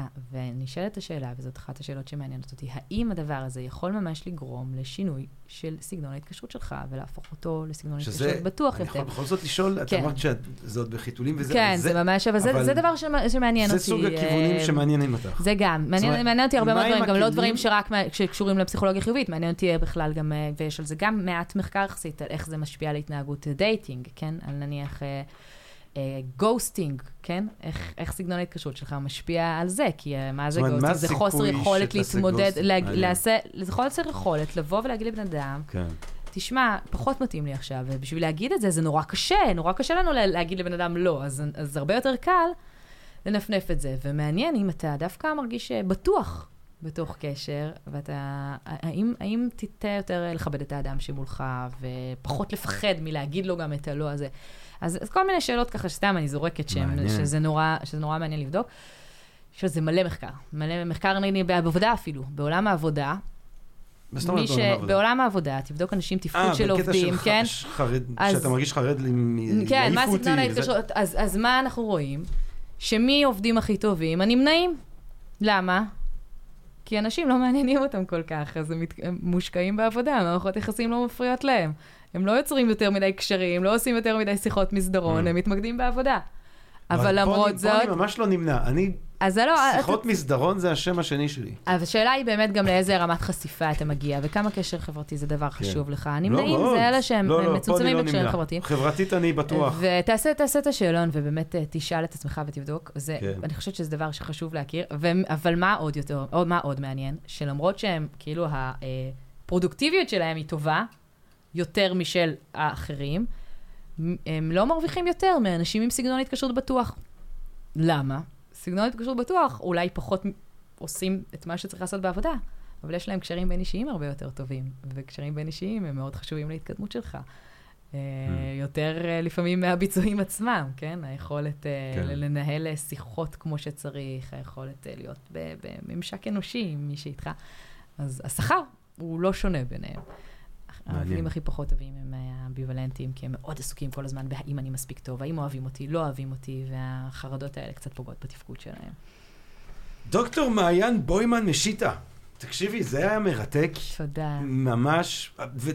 עכשיו, אנחנו אפילו לא, לא, לא דיברנו על חתונמי. לא. שאלוהים יברך כל אחד מהמשתתפים. אה, אמן, אני אוהבת שאתה מתחיל בברכות, מסיים בברכות. הוקרת תודה. כן. לא, אני חושב... תראו, לעצם היש. מה אתה אומר? לעצם היש. לעצם היש, לעצם, לא, אני לך מה, כי דיברת על לקחת דברים כמובנים מאליו. כן. אה, הדבר שהוא הכי נלקח כמובן מאליו, זה עצם היש. עצם זה שאנחנו קיימים. זאת אומרת, נכון. עצם זה שמשהו קיים, והוא עוד בעל תודעתיות, זה דבר הזוי, הזוי, לגמרי. הזוי. מה קורה כאן? לגמרי. מה זה הדבר הזה? מה זה? מה זה? מה זה? זה, זה, אתה יודע איך אני. מתרגשת, אתה יודע איך אני מתרגשת אפילו, מ- כאילו ממה שאנחנו עושים פה עכשיו, שאנחנו נמצאים בחדר, כן? כן. ואחר כך בן אדם יכול באוטו שלו לשמוע את זה. טירוף, טירוף. אני עפה על זה. והרבה מהם רצים, הרבה מהם רצים. רצים, כן, אני שומעת את זה. ברכב, אז אני ככה אני. אגוצנטרית. כן, אני- ועכשיו יש את כל הפקקים האלה, וכולם מתבאסים בצדק על הפקקים הנוראים, אבל אני רואה את הפקקים ואני אומר, פודקאסט! גם אני ככה, בול." זה טוב לפודקאסט, זה Ring Different. אה, אה, וואי, תקשיבי, זה היה מרתק. אה, מרתק מאוד, אני הולך לקרוא את אה, מרטין זליגמן קצת, בעקבות. הפגישה הזאת, באמת, כי אני באמת חושב שזה שאני, שאנחנו חושבים פסיכולוגית על עצמנו דרך הפתולוגיות, שחשוב ומעניין ומרתק, אבל באמת, אה, זה כמו סטודנטים לפסיכולוגיה שלומדים, אז... אז הכל יש לנו. יש לי הכל, את הדיכאון ואת הזה, ואת הכל. תסמונת הסטודנט לרפואה, קוראים בדיוק. לזה, כן. אז, אז, אז שיהיה גם תסמונת הסטודנט שלומד דברים חיוביים על בול. האופי שלו ועל. הטמפרמנט שלו. זהו, וגם אומרים, לא רק זה, ולא לבטל את הדברים האחרים, אבל צריך, צריך להוסיף, צריך גם וגם. אנחנו גם, יש בנו פאקים ופגיעויות, ו... כן. והפרעות כאלה ואחרות, אבל יש לנו גם, כן. בלי עין הרע, בלי זה, כן, יש בשפע, אבל יש לנו גם הרבה איכויות ודברים טובים, ו- וצריך לזכור גם אותם. דוקטור מעיין תודה לך. בוימן, משיטה. אני מודה לך כל כך, אני באמת מודה לך על תודה. הסבלנות שלך, על הנדיבות רבה. שלך עם הדברים שלך. לפודקאסט קוראים אה, עושים פסיכולוגיה. כן, אז כל מי שנהנה מהעומק. של החוכמה שלך, מהרוחב של ההכרה וההבנה שלך את החומרים, מהקול הרדיופוני והיפה שלך, אה, כל מי שאהב את הפרק הזה, לכו תשמעו את הפחקים שאת עושה שם בעושים פסיכולוגיה. אה, דוקטור מעיין. תודה רבה, ג'רמי. תודה רבה לך, ותודה רבה גם לכם. אסור גם לקחת את הקהל הקדוש כמובן מאליו, תובל. כל האנשים הטובים, החכמים. שיבואו לסדרה? לא, כי באמת זה קהל גם של איכות אה, יוצאת דופן. אה, שיש. לנו על הפודקאסט. לא, באמת. גם אתה כאילו. רואה אחר כך כן, השאלות כן, והתלונות וה- והאנשים וזה. הם כולם אומרים, זה, והם למ- למ- למדנים. אחד-אחד. כן. אתה, לא, תראה, יכול להיות שיש שם כמה... 99. ו- ו- ו- זה, לא, לא בדקנו אמפירית, לא נזרוק מספרים. אה, אה, ואת הסדרה, ומי שרוצה גם, אה, הסדרה על אהבה של Think and Ring Different, שנפתח, מתי זה נפתח? ב-24 לדצמבר. 20, בבר בוא- גיאו. בואו, בואו נ- בואו תפגשו את תובל, אחר כך אנשים באים לתובל, הם פוגשים אותו, הם אומרים, מה, אתה הרשע מהפודקאסט של Think Ring Different, הם מצט- הם עושים איתו סלפי טוב, הרשע. איך יצא לך השם הזה? של הרשע? איך יצא? לא. אה, יש לו מיקרופון, איך יצא? יש לו כן. מיקרופון. תשובה קצת טכנית, תשובה קצת ביהביוריסטית. אה, תודה רבה לכם, זה מה שרציתי לומר, תודה רבה לכם לקהל הקדוש, תודה רבה לתובל רוזנבסר. אתה יודע מה, רבה אני- לכם. אני- גם לוקח אולי הרבה מדי את תובל רוזנבסר מ-Think and Be Different כמובן מאליו. אני לוקח אותו מי כמובן היית מאליו. בלעדיי, ג'רמי? אה, כלום, שום לא הייתי. קיים. לא הייתי-. חלום שאלוהים עדיין לא חלם אותו. לא, אבל אני אגיד לך מה, כי באמת אנשים חושבים שבגלל שיש לי את המיקרופון, אז אומרים, אה, ג'רמי וזה, אבל הפודקאסט הזה זה, אה, אה, אני לא יודע בכמה אחוזים, אבל לפחות 95, 50. לפחות. לא, אה, אני אומר לפחות 50. 95 אני אומר. בוא ניתן לך 50, שזה אה, תובל עם ההבנה החסרת אה, תקדים שלו לגבי מי כדאי לראיין, והוא אה, אה, דואג לזה בכישרון רב. וב... תראי, תראי איזה, עד כמה שיפרת בנוכחות שלך את ה... את היחסים היחסים, ביניכם. שלי, זאת אומרת, אני אומר דברים טובים עליו, הוא לא אמר דבר טוב עליי, עוד ב-30 שניות המרגשות שהיו עכשיו. תובל, תאמר אה, משהו. הוא נמנע. איפה נמנע, הטבלה שלי? נמנע, נמנע. אה, התקשרות נמנעת. בסדר, לא נורא. אה, תמשיך לשחק ילד, אני יוצא. לא יהיה אכפת לך גם ככה. טוב, בקיצור. התקשרות פאסיב אגרסיב. אה, אה, טוב, תודה רבה לך מעיין, תודה תובל, תודה רבה לכם, לקהל הקדוש, אה, מקווה שנהניתם מהפרק הזה. מהפחקים שנלך ונקליט עוד בהמשך, אנחנו מקווים בעזרת השם, כל טוב לכם, רק אהבה רבה, רק התקשרות בטוחה. אה, גם פסיכולוגיה חיובית, כן, אה, ונשתמע. תודה רבה. פודקאסט, פודקאסט, פודקאסט.